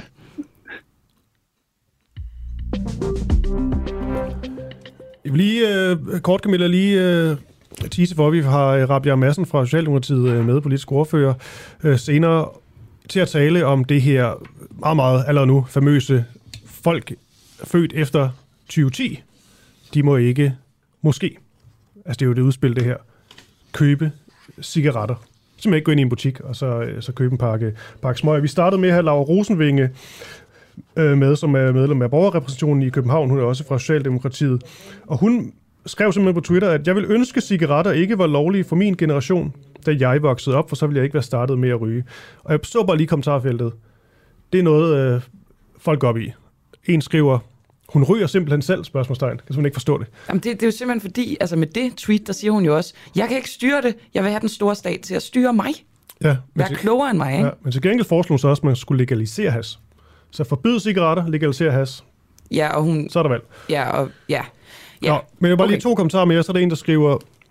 Hun vil ikke have et totalforbud, for så skal hun selv stoppe. Det er jo også noget, vi talte om. Altså, hvorfor skal det ikke gå ud over alle? Hvorfor kun nogle få? Så er der en anden, der skriver lidt ironisk. For meget salt på maden kan dræbe. Det er jo verdens farligste krydderi. Forbyd salt nu. Jamen, det er lidt noget andet, tror jeg, fordi cigaretter, det vil jeg bare gerne lige markere, usunde madvarer er jo mængdemæssigt usunde. Det er jo en joke, Camilla. Ja, okay, undskyld. Jeg er måske ikke så sjov her til morgen. Bum. Nå, skal de allerfattigste betale for de ukrainske flygtninge, som kommer til Danmark? Et bredt flertal i Folketinget vedtog i går aftes en særlov, som giver midlertidigt ophold til ukrainere. Denne her særlov, den koster 2,2 milliarder kroner. Og næsten hele det her beløb, det bliver altså taget fra udviklingsbistanden. Vi taler nu med Birgitte Qvist-Sørensen, som er generalsekretær for Folkekirkens Nødhjælp. Og Birgitte, hvor stor en del af den danske udviklingsbistand bruges på nuværende tidspunkt inden for Danmarks grænser? Og godmorgen. Ja, godmorgen. Ja, det tal har jeg så ikke lige forberedt mig på, det ved jeg ikke. Altså, ikke særlig meget. Det går jo til, som du selv sagde, ophold af, til flygtninge, som opholder sig i Danmark, men der er jo ikke så mange. Jamen, også, jeg skal sige, det præcise tal, det går nok, men du siger det ligesom, det er i det små. Men jeg siger, nej, det jeg siger, det er, at vi er alle sammen helt forfærdede over det, der sker i Ukraine, og det er rigtig godt, at flygtninge i Danmark får flotte og gode rettigheder. Det skal de bestemt have. Det, vi siger, vi synes er ærgerligt, det er, at pengene tages ud af udviklingsbistanden, som jo skal gå til verdens fattigste. Og det siger vi på baggrund af, at lige nu så står store dele af verden i brand. Vi har lige haft en coronakrise, der har påvirket fødevarepriserne ganske voldsomt. Og det går jo ud over de fattigste mennesker og de fattigste lande. Så har vi klimaændringer, som også påvirker situationen for verdens fattigste. Så har vi et Afghanistan, vi har et Yemen. Så det vi siger, det er, at man skulle måske overveje ikke at tage penge fra flygtninge og de fattigste til andre flygtninge. Nu siger du Afghanistan og Yemen. Kan du nævne andre, som det sådan konkret går ud over? Altså, hvem tager man, så at sige, pengene ud af hænderne på? Jamen, jeg ved jo ikke, hvordan de fordeler det i Udenrigsministeriet.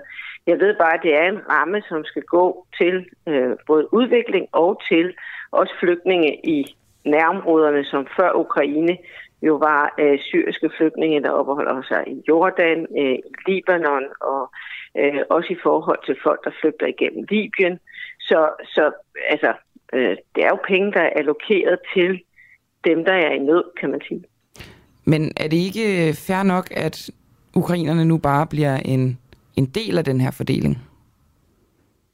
Jeg synes, det er fuldstændig fair nok, at man hjælper ukrainerne, og jeg synes, det er helt fantastisk flot, hvordan opbakningen til at hjælpe ukrainerne i øvrigt har været. Men det, vi sådan siger samtlige organisationerne, det er, at man kunne måske kigge på andre områder, så i stedet for at tage dem fra dem, der er i nød til dem, der er i nød, så prøv at se, hvad kan vi ellers gøre?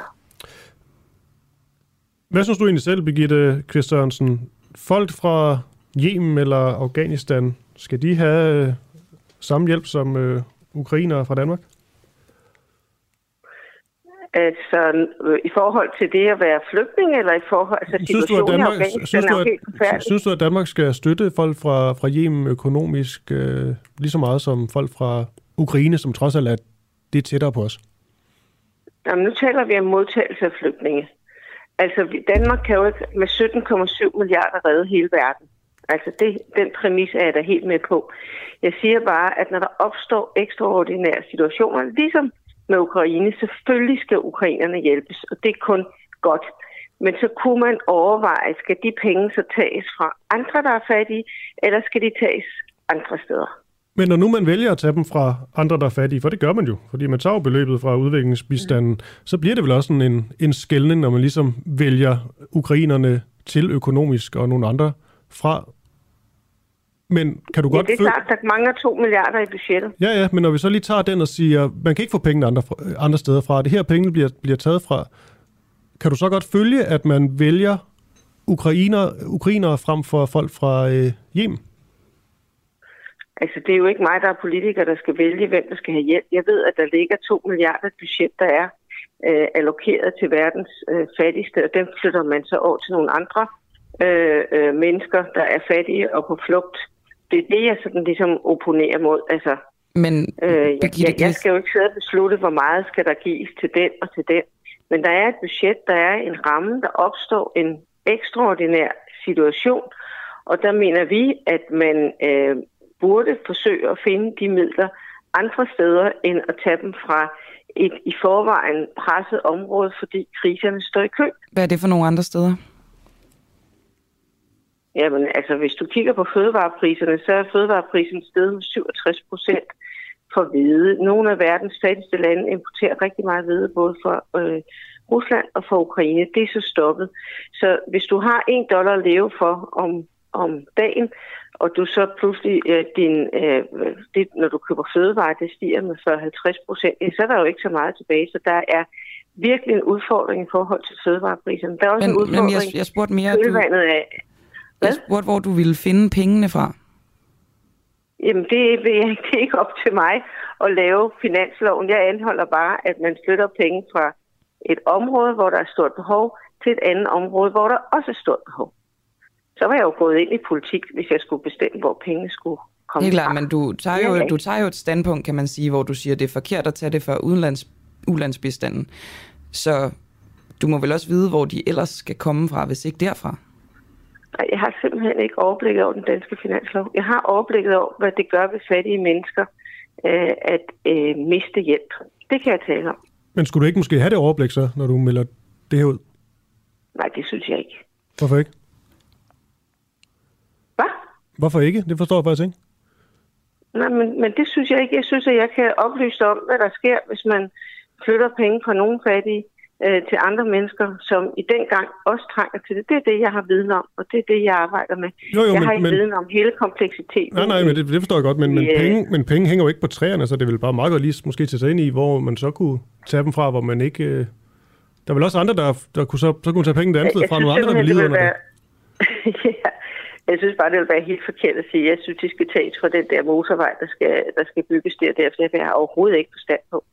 Det har jeg slet ikke forstand på. Jeg anholder bare og siger, at selvfølgelig skal man hjælpe ukrainerne på allerbedste vis. Men det der eksempel motorvejen, det siger du jo også lidt alligevel. Fordi du siger jo, at de ikke skal tages ud. Det har jeg da ikke sagt. Nå? Det var for at give dig et fuldstændig absurd eksempel på. Jeg har ikke en snus forstand på, hvor der skal være, hvordan Danmarks finanslov hænger sammen. Hvad der skal bruges til gymnasier, til skoler, til børnehaver, til veje, til hvad man nu ellers bruger finansloven på. Jeg siger bare, hvilke konsekvenser det får, når der afleveres 2 milliarder i et budget, som ellers skulle være gået til noget andet. Og det er noget andet, det kender jeg noget til. Jeg ved, hvad der er behov inden for udviklingsbistanden. Det er det, jeg er. Skal vi sætte det samlede beløb op på ulandsbistanden? Jamen, det kunne man jo vælge at gøre. Du siger jo selv, at vi kan ikke hjælpe hele verden, så det er jo på en eller anden måde en prioritering. Så ja. Hvis I skulle vurdere, hvem der har mest brug for pengene, er det så ukrainerne, eller er det Syrien og Afghanistan, som du selv nævner? Altså, sådan kan man jo ikke opgøre det. Det er jo ikke, men er det ikke lige netop det, man skal i virkeligheden? Men er det ikke lige netop det, man skal, når man kun har en vis pulje penge? Ja, det ved jeg ikke. Altså, det skal jeg i hvert fald ikke sige på, om et menneskeliv er mere værd end et andet menneskeliv. Jeg kan påpege, at der er nogle kæmpe udfordringer, som jeg i øvrigt godt tror, at mange af danskerne ved, der er, fordi vi lige overstod en stor coronaepidemi, der ramte de fattige lande, især Afrika, rigtig hårdt. Men man må da vurdere, altså nu siger du et menneskeliv mod et andet, det er måske også hårdt sat op, altså men man må da vurdere, hvor der ligesom er brug for mest hjælp. Det er vel bare helt, altså man kan sige, Norge skal nok ikke have noget støtte. Så på den måde er der jo altid en vurderingssag. Det er vel et fair nok spørgsmål, er det ikke? Jo, der er den vurdering, at du skal... der er nogle helt klare kriterier inden for OECD, der siger, hvilke lande, udviklingslande, skal man anvende udviklingsbistand på. Og nej, der kan man ikke få lov til at bruge penge i Norge, fordi de ligger ikke inden for de rammer. Så der er nogle helt faste bestemte regler for, hvad man kan give penge til, også herunder flygtningemodtagelse i egne lande. Hvordan udvælger vi egentlig så? Hvordan har vi gjort det frem til nu? Hvilke lande? Det har du gjort ud fra de kriterier, som jeg lige siger, der er. Men er det alle landene, vi har givet? Altså, dem, som FN har markeret som nej, dem, der har brug for det? Hvis man nu, altså i dansk udenrigspolitik, der ligger en strategi. Og i den strategi står der, hvilke lande, der er prioritetslande for Danida, som er Udenrigsministeriets udviklingsarm. Så der kan man gå ind og læse, hvilke lande, der er prioritetslande. Okay, så der foregår en prioritering. Den kommer derfra, Udenrigsministeriet. Ja. Okay, jamen det tror jeg var det, Birgitte Qvist-Sørensen, generalsekretær i Folkekirkens Nødhjælp. Tak for det. Ja, hej. Hej.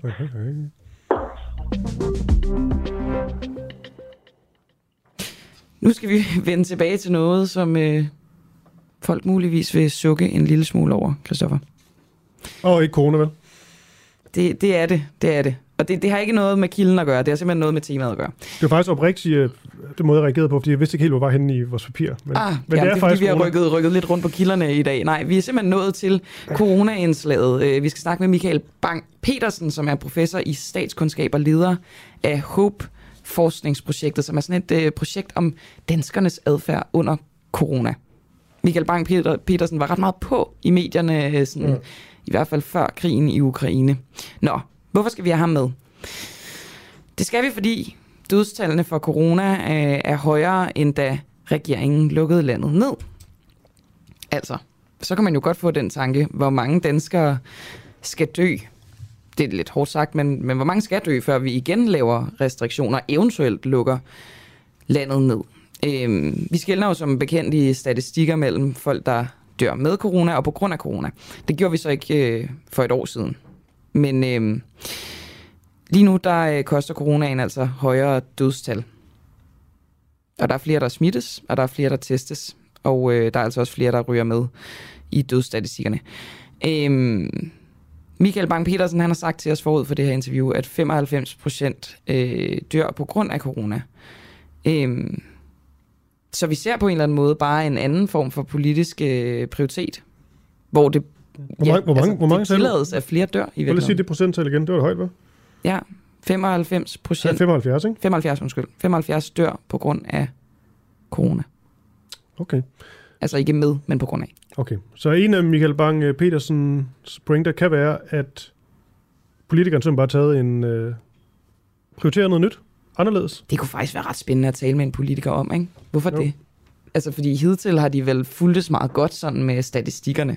Og det er det, de ligesom har ageret ud fra. Det vil man sige. Det er jo simpelthen det ene pressemøde efter det andet. Jeg ved ikke, hvor mange vi nåede op på, hvor der var de her grafer. Hele tiden de her grafer. Og så var der noget med Statens Serum Institut, ikke? Ja, og så noget med en kurve, og så ramte vi over den kurve, eller nærmede os den, så ville der ske det og det. Men nu er vi åbenbart måske lige glade med grafer og kurver. Jeg ved det ikke. Det er måske for hårdt sat op, men det skal vi da klart have en politiker på til os. Til gengæld, den gode Michael Bang-Petersen, han... Det gør han ikke støj på nu, det ved jeg ikke. Han tager fliktelefonen. Må jeg bruge et ungdomsord, Kristoffer? Han ghoster os. Ja. Han er blevet til spøgelse. Vi kan ikke få fat på ham. Okay, så stryger jeg ind og kigger på nogle nyheder. Jeg hørte faktisk i morges på TV2 News, at der har været flere angreb i den ukrainske by, der hedder Mariupol. Den har vi hørt om før. Den har haft stor mangel på forskellige nødvendige ting, som blandt andet madvand og medicin. Og nu er der altså nu har der været et russisk angreb imod et teater i Mariupol, som har været brugt som sådan en form for beskyttelsesrum. Og der er altså flere civile, der er døde. Og borgmesteren i Mariupol, han fordømmer altså nu det her angreb. Og det er jo også det her med, nu er jeg krigen noget rigtig skidt, men der... Det er jo de her historier, kommer også frem hele tiden, fordi at Rusland jo stadig holder fast i, at de kun rammer sådan noget, der har en eller anden militær funktion, eller den slags, altså på ingen måde rammer civile. Og nu er der jo nogle af de her historier, der kommer frem, hvor ukrainerne så i hvert fald vil få det til at lyde som om, at de aktivt og med vilje rammer civile. Hvor nogen måske militærkyndige vil sige, at det lyder måske hårdt det her, men sådan er krig. Altså, man rammer forbi en gang imellem. Man rammer ikke sine mål, og så dør der civile, og det er jo det, der gør det her så skrækkeligt dybest set. Jeg fik også en nyhed ned i hovedet i går, som var ret bemærkelsesværdig. Det er, at USA de nu sender nyt materiel til Ukraine, blandt andet 100 dræberdroner. Og det er jo noget, jeg har tænkt over, sådan, hvor er dronerne i virkeligheden i den her krig? Fordi det er jo sådan en ny teknologi, som man bruger ved krigsførelse. Jamen, altså, du har stillet det spørgsmål hver eneste gang, du har talt med en eller anden militærkyndig om, hvorfor er det er måske fordi, at jeg har en eller anden idé om, at der kan være færre menneskeliv, der går tabt, hvis man bruger droner. Så er man i hvert fald ikke sådan, altså på landjorden med soldater. Men ja, jeg har måske bare heller ikke forstået, hvorfor man ikke udnytter droneteknologien. Det må være, altså, det er jo enormt smart. Spørgsmålet er i virkeligheden, Kristoffer, tæller en amerikansk drone på samme måde som en amerikansk soldat? Kan du følge min tankegang? Mm-hmm. Altså, jo. På den måde deltager USA så lidt mere, fordi det er jo mere end bare et våben. Den har jo på en eller anden måde, at det ved jeg ikke. Er jeg helt langt ude nu? Altså, hvis du begynder at sige den her følelse, så er du langt ude, men det gør du ikke. Det siger jeg ikke, men jeg bare sådan... Jeg synes, det er lidt en anden måde at deltage i krigen på, når man bruger droner end almindelige våben. Jeg ved ikke helt, hvorfor. Hvad er forskellen på en drone og et... bare den, jamen, den bliver jo selvfølgelig også bare styret nedefra af ukrainere og ikke amerikanere. Ja. Det jeg ikke helt forstår, det er, at droner, de vil primært i luften. Ja. Men er det ikke noget, vi så skal være bekymret for? Hvad tænker du på? At USA ligesom går ind og begynder at lave noget i luftrummet, hvilket vi ellers var enige om, vi ikke skulle gøre. Det er faktisk en meget god pointe. Nå. Spørgsmålet er, om den vil bombe den her lidt stillestående russiske konvoj, der er uden for Kiev, som ikke har omringet Kiev endnu. Og med det, Camilla, så skal vi bare hoppe videre til noget ganske andet, nemlig smøger herhjemme. Fordi det spørgsmål, vi har stillet fra starten i dag, det er, hvorvidt regeringen skal bestemme om voksne mennesker må ryge. Vi tog et tænkt eksempel, som jeg tænker, vi lige tager en gang mere, men først skal vi lige sige godmorgen til vores gæst, Christian Rabjerg Madsen, politisk ordfører i Socialdemokratiet. Godmorgen, Christian. Godmorgen. Christian, nu har vi ligesom læst denne her sundhedsreform, hvor der står, at regeringen har en klar vision om en 100% nikotinfri fremtid, og det kan indebære, at der må tages markante midler i brug, og om nødvendigt forbydes salg til 2010-plus-generationen. Vi tog et eksempel om to veninder, vi selv fandt på, Bitten og Ellen. Bitten født 31. december 2009, Ellen født 1. januar 2010. Og vi sad så og tænkte, hvad nu hvis vi hopper frem i tiden, 2070. Og den her aldersgrænse blev ved med at blive øget gradvist, så Ellen, fordi hun er født i 2010, må simpelthen ikke købe smøger. Er det et scenarie, vi rent faktisk kan forestille os? Ellen på 60 år må ikke købe sine egne cigaretter, mens Bitten, der en dag yngre, godt må. Ja, det er i hvert fald et skarpt eksempel. Men altså, det har jo den alvor i sig, at hvis vi skal have danskerne til, og de unge til at lade være med at ryge, hvilket vi gerne vil. Vi kan jo kun gøre det som regering, hvis vi får flertal i Folketinget. Vi har jo ikke en flertalsregering, nej, det skal gøre sammen med andre partier. Præcis. Men enten så skal man jo sige, at mennesker, der i dag er afhængige af nikotinprodukter, smøger og lignende, at de skal reguleres meget hårdt og ikke have mulighed for at købe smøger. Det er der en række problemer i, fordi vi her taler om mennesker, som allerede er afhængig af det. Og derfor vil det være et meget, meget betydeligt indgreb. En anden vej at gå, det er jo at sige, at vi sætter en grænse ved en generation. 2010-generationen, de er ikke begyndt at ryge nu. Og for dem vil det ikke være nogen mulighed at købe smøger. Det betyder så, at man ikke regulerer så hårdt på folk, som allerede er afhængige af nikotinprodukter. Det synes vi er en bedre vej, men det betyder selvfølgelig, at man kan lave det her eksempel, som jeg indrømmede, i hvert fald peger på nogle af dilemmaerne som minimum. Men jeg synes bare, at jeg vil hellere skulle forsvare det eksempel, end jeg vil ud i en situation, hvor mennesker, der er dybt afhængige af nikotinprodukter, skal reguleres lige så hårdt. Jeg tror simpelthen, det er en bedre reguleringsvej, vi har valgt her. For vi er vel enige om, at eksemplet med Ellen og Bitten, der er født med en dags forskel, at de har jo, altså de vokser op i Danmark, hvor de lige pludselig har groft sagt, eller måske bare helt konkret sagt, forskellige rettigheder. Den ene må noget, den anden ikke må. Ja, vi tænker jo ikke et forbud mod at ryge smøgerne, så hvis Bitten kan overtale Ellen eller den anden vej rundt, så er der stadig nogle muligheder, men vi taler om meningen. Nej, jeg ser jo helst, at hverken Bitten eller Ellen ryger. Foreslår du så, at Ellen født i 2010, hun så bare nasser smøger for andre til at købe for sig, eller tager til grænsen? Nej, det foreslår jeg bestemt ikke. Ja, som jeg sagde, så håber jeg jo, at hverken Biden eller Ellen kaster sig over rygning, fordi de ender med at dø af det. Men det var bare i forhold til, om det var en rettighed eller ej. Du ved ikke, om de dør, men du ved ikke, om de dør det? Nej, altså det kan jo ikke sige, at Biden og Ellen gør, men det jeg kan sige, det er, at statistisk udsætter man sig selv for betydelig risiko. Vi har næsten 14.000 om året, der dør på grund af nikotin og tobaksprodukter, og det er jo også sådan, at vi gør det her. Okay, men du kan blive enige om, at man ikke bare kan sige, at de dør det? Nej, det kan man ikke, men sådan er det jo med statistik. Nogle de dør af et eller andet uforklarligt, uden at have røget, og andre de ryger 40 smøger om dagen og bliver 90. Sådan er der jo tilfælde, som er svære at forklare, men statistisk er det desværre meget klart sådan, at der er en betydelig overdødelighed forbundet med at ryge. Christian Rabjerg Madsen, du bruger det som argument, at det her ikke skal gælde folk, der i forvejen er storrøger, kunne vi kalde dem, meget afhængige af rygning, fordi det vil være et betydeligt indgreb i deres liv. Prøv lige at fortælle mig, hvordan det sådan sundhedsmæssigt går ud over en storryger og tage smøgerne fra dem. Ja. I forhold til storrygere og unge mennesker, som er begyndt at ryge, så har vi jo stadigvæk en meget, meget betydelig ambition om, at de skal stoppe med at ryge. Det er derfor, vi... Jamen, fortæl mig lige, du kalder det et betydeligt indgreb, hvis en, der er afhængig af cigaretter, får taget smøgerne fra sig. Hvad er det for en betydeligt indgreb i deres liv? Andet end, at det selvfølgelig er ubehageligt, at de ikke kan få den smøg, som de er afhængige af. Men kan du ikke lige være lidt konkret på, hvordan det går ud? Nej, jeg tror som ikke, der er... Altså det er vel svært at blive mere konkret end nemlig lige præcis den ubehagelighed, som du peger på. Altså nikotin er meget, meget afhængighedsskabende, og derfor er det klart, at det vil opleves som væsentligt mere ubehageligt, hvis man er afhængig.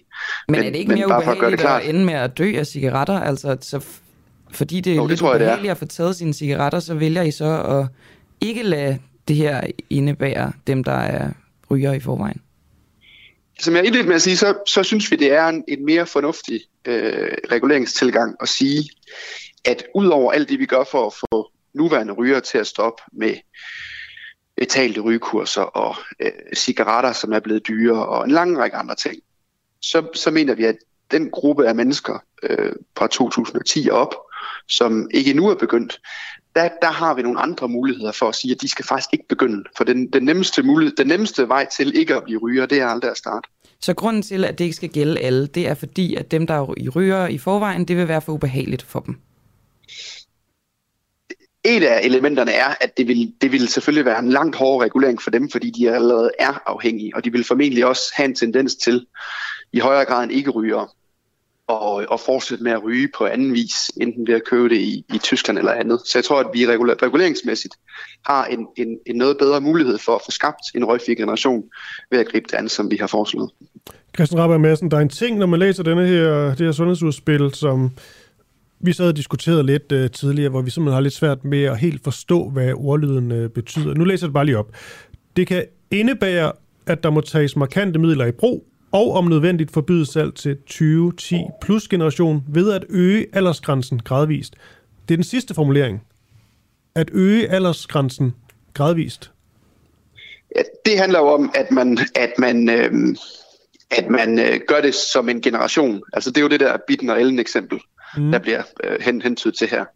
At man siger, at fra et givet tidspunkt, så må en generation ikke længere købe smøger for at få skabt en røgfri generation. Og det vil så betyde, at man gradvist ændrer aldersgrænsen for, hvornår man må købe cigaretter. Men betyder det så også, at Ellen, som i vores tænkte eksempel her, er 12 år gammel nu, lad os så sige, at 10 år frem i tiden, så er hun 22, altså voksen. Der må hun heller ikke købe cigaretter. Det er ikke kun, når hun er ung, det går på. Nej, vi tænker det som et redskab til at skabe en røgfri generation. Altså lige, helt parallelt med det eksempel, som du gav i starten. Ja, så en Ellen på 60, hun må simpelthen ikke gå ind i en kiosk og købe sin egen cigaretter. Det er det, der ligger i forslaget. Og hvordan vil det sådan rent konkret foregå? Altså, skal man til at vise pas? Det har vi jo ikke beskrevet nøjere, og der er jo også en lang række udfordringer med det her, både i forhold til eller skal man sådan 2010 marked på? En patch. Nej, jamen for nu at sige det helt ærligt, så ved jeg ikke, hvordan vi vil gribe det an, og det er jo noget af det, der skal drøftes. Der er også udfordringer i forhold til EU-retten her, og der er udfordringer i forhold til illegal handel og grænsehandel og andet. Men Christian Rabjerg Madsen, når I ikke ved det, og I ikke rigtig har nogen som helst idé om, hvordan det så rent faktisk skal effektueres, så vidt det lyder til, er det så overhovedet noget, vi skal lytte til det her, eller er det bare sådan en lidt provokerende, hvad kan jeg sige, et eller andet for at skabe lidt opmærksomhed omkring det? Nej, altså, det mener jeg, den konklusion vil jeg ikke selv drage. Altså, hvad man lytter til, må man jo selv om, men det jeg bare siger, det er, at præcis hvordan vi vil håndhæve det, om det handler om, at man skal vise et sygesikringskort, eller på anden måde identificere sig med sin alder. Det kan jeg ikke konkret svare på. Christian Rabjerg Madsen, man får det ikke en... Nu bliver jeg lidt personlig her, men det lyder bare helt vildt, for en 60-årig skal vise, altså, ID, for ligesom kunne vise, at vedkommende er født efter 2010. Og så må man ikke købe cigaretter. Det betyder så, at alle skal vise ID jo. Ja, det kan jo betyde, at der er nogle varekategorier, som man kun har adgang til, hvis man kan identificere sig med alder. Ja, det er jo et helt tænkt eksempel, som jeg startede med at sige i interviewet, så har vi ikke lagt os fast på, hvordan det skal håndhæves, men det kunne være den vej, man kunne gå, ja. Hvorfor har I egentlig ikke det? Det er jo et ret kontroversielt forslag. Det er jo også et spørgsmål om, at vi her har at gøre med et paradigmeskift. Altså, det er et forslag, som tager sin markant anden retning mod færre ryger. Så kunne det da være meget godt at have udformet det i detaljen. Og der siger vi også helt åbent, at der knytter sig nogle udfordringer til det, både praktiske, som vi taler om her, og også juridiske. Og det er noget af det, vi skal have en drøftelse med Folketingets partier om. Jeg synes bare, Christian Rabjerg Madsen, en 80-årig, nu er Ellen blevet endnu ældre, nu er blevet 80. Ellen på 80 ja. Simpelthen kan få at vide, at hun er født det forkerte år. Eller hun er for ung. Ja, altså, det ligger jo lidt i forslaget. Så, hun kan virkelig få at vide, at hun er for ung til at købe cigaretter som 80-årig. Altså, hvis man laver et forbud, som er generationsbestemt, så vi får et regelsæt, som gør, at en generation ikke skal ryge, så kan man teoretisk forestille sig, at en 80-årig tilhører den generation. Men det der er pointen med forslaget er jo, at det betyder, at den 80-årige på et meget tidligere tidspunkt ikke har besluttet sig for at starte med at ryge. Så behovet for pludselig at ryge som 80-årig vil nok for langt de fleste, og måske også for Bitten og Ellen, være mindre, end det er for de 80-årige i dag, som har vokset op i en tid, hvor det har været helt almindeligt at ryge. Ja. Det er jo lige præcis forslagets kerne, at vi skal have færre til at ryge, så færre dør af rygning. Har I tjekket det her rent juridisk? Må man egentlig godt aldersdiskriminere på den her måde? Som jeg siger, så er der nogle juridiske udfordringer med det her. Der er også nogle udfordringer i forhold til EU-retten, og det er noget af det, vi skal have udboret. Så det er jo også et spørgsmål om... Altså, det her, det repræsenterer en markant ny tilgang til spørgsmålet om rygning og forebyggelse. Hvorfor svarer du egentlig ikke ja eller nej? Det var sådan et meget konkret spørgsmål. Jamen, fordi jeg anerkender, at der er udfordringer ved det her forslag, også juridisk. Og nu spørger du, om vi har tjekket det. Altså, det, der ligger her, det er jo et bud på, hvordan man laver en radikal anden tilgang. Og det skal man så i samarbejde med andre partier have konkretiseret, sådan så vi får en helt konkret model, som også svarer mere specifikt på nogle af de andre rimelige spørgsmål, I stiller. Og det er jo så, når man har en sådan model, at man må gå ned i det juridiske og sige, okay, den konkrete model, der ligger, hvilke udfordringer kan den støde på i forhold til EU-retten, i forhold til markedsføringsregler, i forhold til vores nabolande og i forhold til også danske regler. Så det er jo, altså når man foreslår noget, som på den måde tager et relativt betydeligt skridt i en ny retning, så knytter der sig nogle udfordringer til, og det er jo sådan nogle drøftelser, vi tager sammen. Det, der er hovedsagen, det er alt for mange danskere dør af rygning, alt for mange unge starter med at ryge og bruge andre nikotinprodukter. Og det er det, vi skal have lavet om. Men er de her tal ikke faldende? Altså unge mennesker er ikke blevet meget bedre til ikke at ryge? Jo, altså det er lidt et blandet billede. Vi ser, at der er færre unge, der ryger. De tal, vi har fra de senere år, skal man nok tage lidt med et grænsalt, fordi vi har at gøre med covid-år. Så den sociale aktivitet i de år har været anderledes, end den har været tidligere. Det er sådan et usikkerhedselement. Men jo, det ligner, at rygningen er faldende. Desværre ser vi, at brugen af nikotinprodukter, altså snus og andet, er kraftigt stigende. Omkring 1/3 af alle unge bruger de der nikotinprodukter.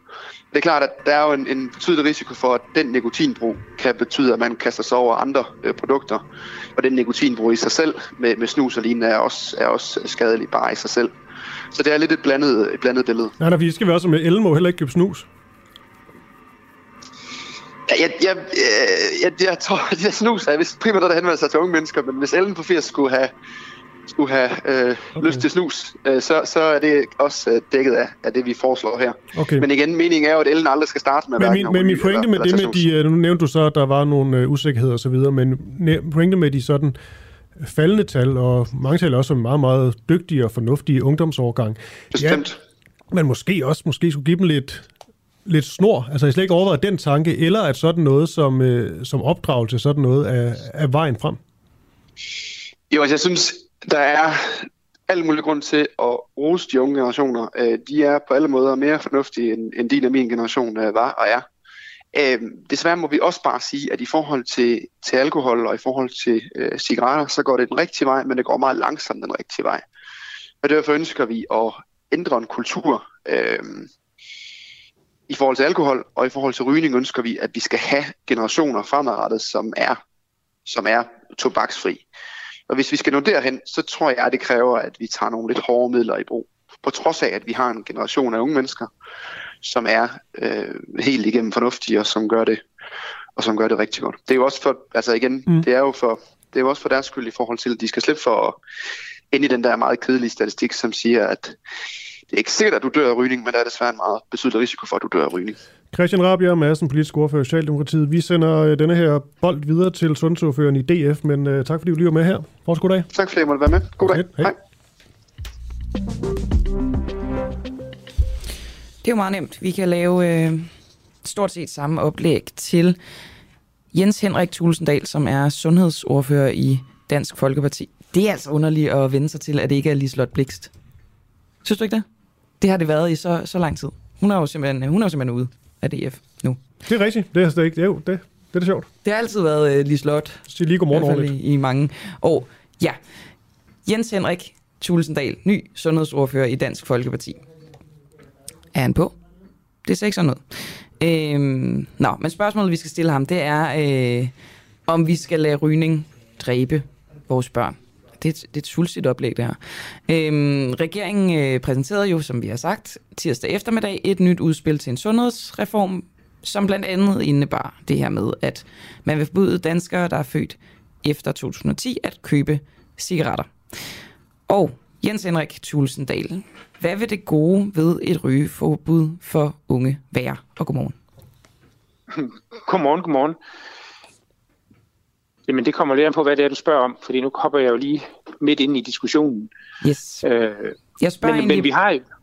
Ja. Ja, jeg spørger egentlig bare om, hvad altså det her med, at det skal være forbudt at købe eller at sælge til folk, der er født i og efter 2010. Mm. Hvad kan det gode ved det være?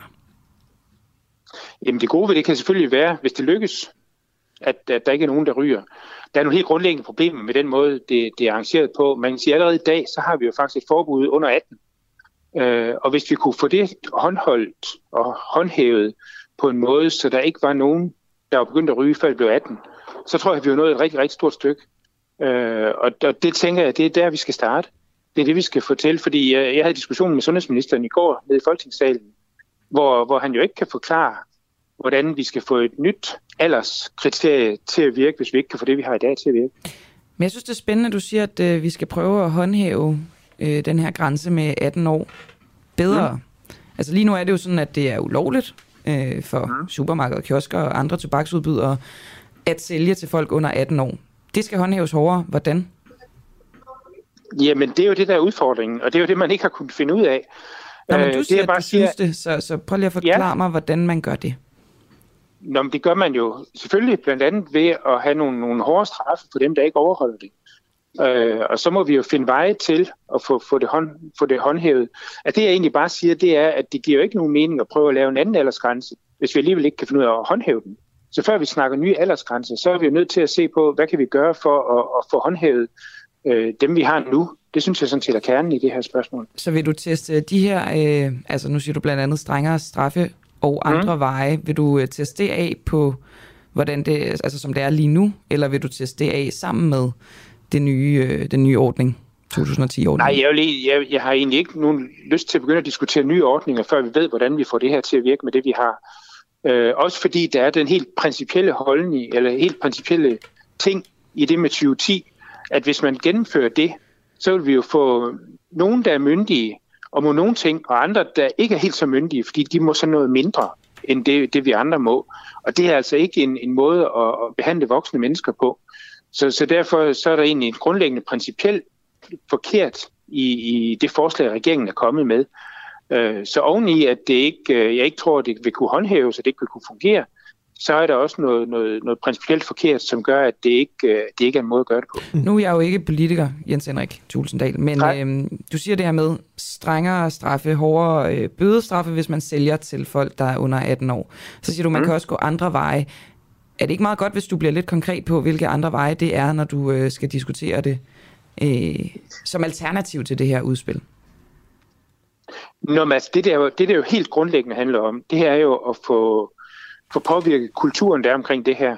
Fordi man kan sige, at den ene del, det er, at der vil være nogen i dag, der får mulighed for at gå ud og købe tobak, selvom de ikke er 18. Og det kan vi måske gøre noget ved. Det kunne være strengere straffe, noget mere kontrol af, hvad det er, der foregår. Noget andet er selvfølgelig, at der så er voksne, der køber tobak og giver til børn. Og det handler jo om den kultur, der er, hvor nogen synes, at det er i orden. Og hvor vi selvfølgelig skal have nogle diskussioner, som vi også har noget i dag, men altså have kampagner i skoler og for uddannelsesinstitutioner og andre steder, hvor man kan se, at unge begynder at ryge. For ligesom at få skabt en kultur om, at det gør man bare ikke. Og det skal ikke være sejt at ryge, og det skal ikke være smart at ryge.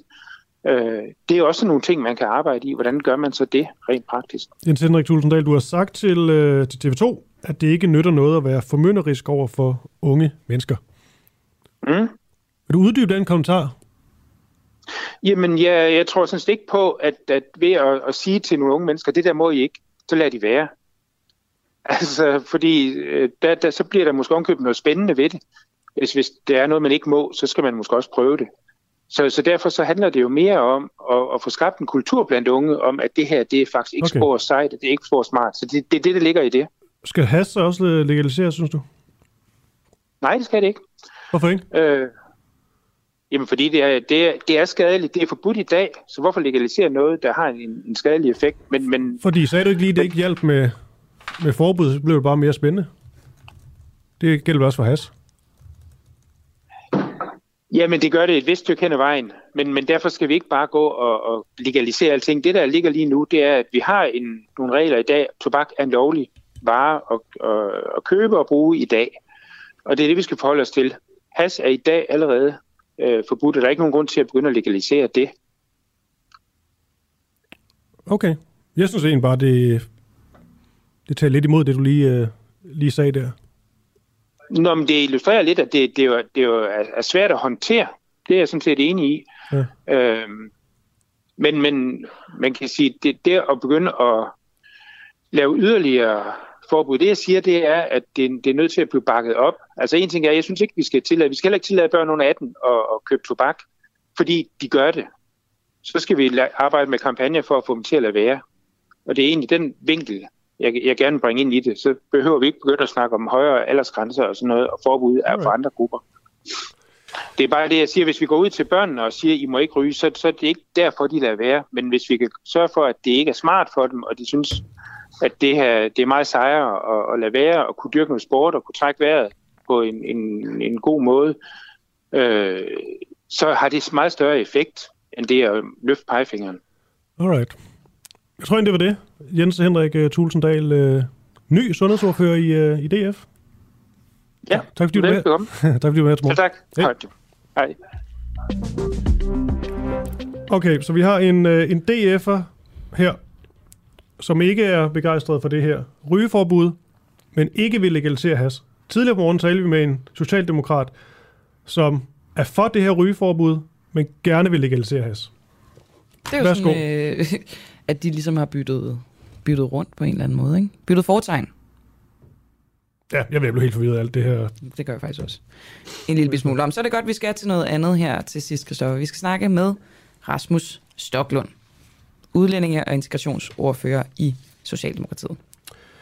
Ja, fordi skal de allerfattigste betale for de ukrainske flygtninge i dag? Det havde vi også fokus på tidligere i dagens udsendelse, fordi et nyt lovforslag, der fremgår det, at regeringen alene i år vil bruge mere end 2 milliarder kroner fra udviklingsbistanden på at modtage ukrainske flygtninge. Og det skal lige tilføjes, at ulandsbistandens værdi i forvejen jo er truet af inflation. Pengene bliver simpelthen mindre værd, og så er der jo også, som vi fik at vide fra en tidligere kilde, fødevarepriserne stiger, og det er jo noget, der kan afføde hungersnød og humanitære kriser, så det er under pres i forvejen. Og det her med at tage ulandsbistanden og bruge den inden for landets grænser, er heller ikke det mest normale, så vidt jeg. Nej, det er det ikke, nej. Det plejer at være altså ned til de lande, som kæmper. Ja, men altså udlændinge- og integrationsordfører for Socialdemokratiet, Rasmus Stoklund, kan måske gøre os lidt klogere her på, hvor man tager pengene fra til de ukrainske flygtninge. Det kunne han godt, hvis han var med. Det er han ikke. Han svarer ikke. Vi er lidt uheldige i dag, Kristoffer, på den måde. Ja. Ja, nu ser du tom ud i øjnene. Nej, det er bare... Jeg hader at ligge sådan helt op til spørgsmålet. Jeg skal til at stille det og sige godmorgen. Altså... Vi er ligesom sådan nogle heste, der står, og vi skal løbe ud på galopbanen, ikke? Og vi står, og vi er blevet strilet, og vi har sadel på. Vi er klar, og så går pistolen ikke af. Ja. Nå, har vi nogle nyheder så? Jeg har måske en her. Og det er direkte fra Berlingske Tiden, som har den. Fordi i Danmark er Ukraine... Er han på nu? Ja, det kan jeg nærmest høre, at han er. Så det er også det, der er det farlige ved det, fordi så skifter man spor. Ja. Og nu skal vi tilbage til oplægget. Men klokken er 8.54, og vi er snart færdige, så vi vil egentlig også gerne bare lige komme i gang. Jeg har fået 2 tommelfingre af Barry. Rasmus Stoklund, godmorgen. Godmorgen. Hvor tager man de her 2 milliarder fra? Jamen, de fleste af de penge, dem tager man jo fra udviklingsmidler. Det er den ramme, der er på i år cirka 17 milliarder, og der tager man dem så fra udviklingsmidler. Og det er jo en konsekvens af, at det er den måde, man opgør udviklingsbistand på. Det er også, hvis man hjælper folk, der er i nød i ens eget hjemland. Det er jo sådan en international OECD-standard, så vi følger der. Og det er så derfra, de fleste af pengene kommer fra. Så kommer der også lidt fra det her nationale kompromis, der handler om forsvarsudgifter, øget forsvarsudgifter. Jeg tror, det er knap 200 millioner, der kommer derfra. Så lidt, det er måske så meget sagt, men i forhold til den store byrde, så er det jo et mindre beløb. Ja, men trods alt, hvis man skærer det hårdt op, det man gør, er det så at tage fra de fattige og give til de fattige? Nej, altså man tager jo ikke fra de fattige, fordi det er jo skatteyderne, der finansierer alting her i landet. Altså det er folk, der betaler skat, der finansierer det hele. Men man bruger dem så på nogle andre fattige, end man kunne have gjort, eller andre folk i nød, end man kunne have gjort, hvis der ikke havde været krig i Ukraine. Mm. Det sagde Kristoffer meget kortere. Det er jo det. Altså, hvis man tager det fra ulandsbistanden, så er det jo fra nogle fattige og så over til nogle andre fattige, ikke? Jamen altså, det må I gerne sige på den måde. Jeg mener bare lige om, at det ikke er sådan, at det er nogle penge, der er nogle fattige, der har, som vi så giver til nogle andre. Det er nogle penge, som kommer fra de danske skatteydere. Som var allokeret til nogle andre. Men... Ja, planen var at bruge dem et andet sted. Nu bruger man dem her, fordi der opstod en krig i Ukraine for 3 uger siden. Okay. Folk i, lad os sige, Afghanistan eller Yemen, har de egentlig ikke... dybest set mere brug for pengene end ukrainske flygtninge? Nej, det tror jeg ikke. Altså, jeg tror egentlig, at de ukrainer, der flygter fra krig lige nu, de har enormt meget brug for de penge, men der er jo 80 millioner mennesker, som er fordrevet i verden lige i øjeblikket, og de har jo alle sammen brug for de penge, kan man sige. Og hvis vi kunne hjælpe alle 80 millioner, så synes jeg, at vi skulle gøre det, men vi er et lille land med 5 millioner indbyggere. Vi løfter en meget stor byrde i forhold til udviklingsbistand. Vi er et af de få lande, der lever op til FN's kriterium om at bruge 0,7% af BNI. Det gør vi, og vi bidrager flot. Derudover så er der jo så alle de private bidrag, men altså, vi kan ikke løse hele verdens problemer, hvor end vi gerne vil. Mm. Har I noget overblik over, hvor meget de har brug for penge, de ukrainske flygtninge? Jeg tænker bare, det kunne godt være, at de kommer med trods alt lidt mere end folk fra, lad os sige, Yemen. Jamen det kan sagtens være, men det ændrer jo ikke på, at der er en masse omkostninger forbundet med at etablere boliger og sørge for, at de kan komme i skole og blive integreret for sprogundervisning. Altså der er mange afledte omkostninger, der er sundhedstjek, der er alt muligt. Og så er der jo også det forhold, at lige nu der er det jo lidt usikkert, hvor stort det her det bliver. Altså det kan være, at vi er et helt andet sted om ganske få uger eller måneder. Altså at det er mange flere tusinde, der er ankommet. Mm. Så...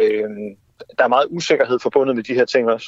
Rasmus Stoklund, som udlændinge- og integrationsordfører for Socialdemokratiet, er du tilfreds med, at der går 2 millioner fra udviklingsbistanden til at modtage de ukrainske flygtninge? Eller havde du faktisk ønsket, at det var anderledes med 2 penge et andet sted? Altså det er 2 milliarder, men ja, det er jeg fint tilfreds med. Altså det er jo desværre sådan, det er nødt til at være. Jeg synes jo, det bedste det ville være, hvis vi havde et pengetræ, hvor vi kunne sikre penge til alle de 80 millioner mennesker, der er på flugt rundt omkring i verden og lider nød. Men så mange penge har vi ikke i Danmark, hvis vi også stadigvæk skal fungere nogenlunde som samfund. Vi har da lige fundet dem til at sætte forsvarsbudgettet op. Jo, men det er jo en af forudsætningerne for, at vi kan blive ved med at fungere som samfund. Det er jo, at vi ikke bliver angrebet af et land som Rusland i fremtiden, og det kræver så, at vi lever op til vores NATO-forpligtelser. Det er der heldigvis bred opbakning til i Folketinget. Men jeg har også en ukrainsk flygtning mere brug for pengene end en afghaner i hungersnød? Ja eller nej? Jamen, de der ja eller nej spørgsmål giver ikke rigtig nogen mening i den her sammenhæng. Altså, der er over 80 millioner mennesker, som har brug for penge og hjælp alle sammen. Lige nu, så er der så bare nogle af vores naboer, som har brug for hjælp. Og det er så dem, vi hjælper. Og der er ikke noget nyt i den her praksis. Det er jo det indtryk, man kunne få i løbet af de sidste par dage her, hvor at SF og Enhedslisten og Radikale, de får det til at lyde som om, at der nærmest er foregået et eller andet bag lyset omkring aftalen for den her særlov. Mm. Altså, jeg vil bare minde om, at man har gjort sådan her siden 1992, og det her, det var ikke noget, der på nogen måde blev sat spørgsmålstegn ved i de forhandlinger om særloven, vi havde. Det er sådan noget, der er kommet i løbet af de sidste halvanden døgn, inden vi skulle stemme om særloven, at de her partier fandt ud af, at de godt kunne tænke sig en mere principiel diskussion af, hvordan udviklingsmidler bliver brugt. Og det synes jeg er fuldstændig legitimt og relevant at have sådan en diskussion. Jeg synes måske bare, det er lidt specielt at have det lige omkring, at vi sikrer opholdsgrundlag for ukrainere, fordi det er dybest set ikke udlændingepolitik, det her. Det er udviklingspolitik. Hmm. Kan de ikke bare få et arbejde og tjene penge selv? Jo, det er der bestemt også målet, men det ændrer jo ikke på, at der vil være en masse omkostninger, både til tolke og til indkvartering og til lægehjælp og til daginstitutioner og til kommunerne, som skal have kompenseres for alle de opgaver, de nu får med at finde boliger og så videre. Altså, der er mange omkostninger forbundet med det her, og derudover så er der jo så også de penge, som bliver givet til forskellige organisationer, som opererer i Ukraine. Så foreløbig så er der over 300 millioner, som er blevet fordelt mellem FN. De har fået en tredjedel af Internationalt Røde Kors, forskellige andre NGO'er. Ja, Rasmus Stoklund, det er bare fordi tiden den løber ud nu, vi skal til at slutte. Men mange tak, fordi du lige var med her. Du er udlænding og integrationsordfører for Socialdemokratiet. Kan du have en fortsat god dag? Ja, tak lige måde. Hej. Hej. Og du er vært. Du hedder Kristoffer Lind. Det er også. Jeg hedder Camilla Boraghi. Produceren, han hedder Barry Vessel. Og nu skal vi ned og ryge. Ja. Sorry. Det er en idiot.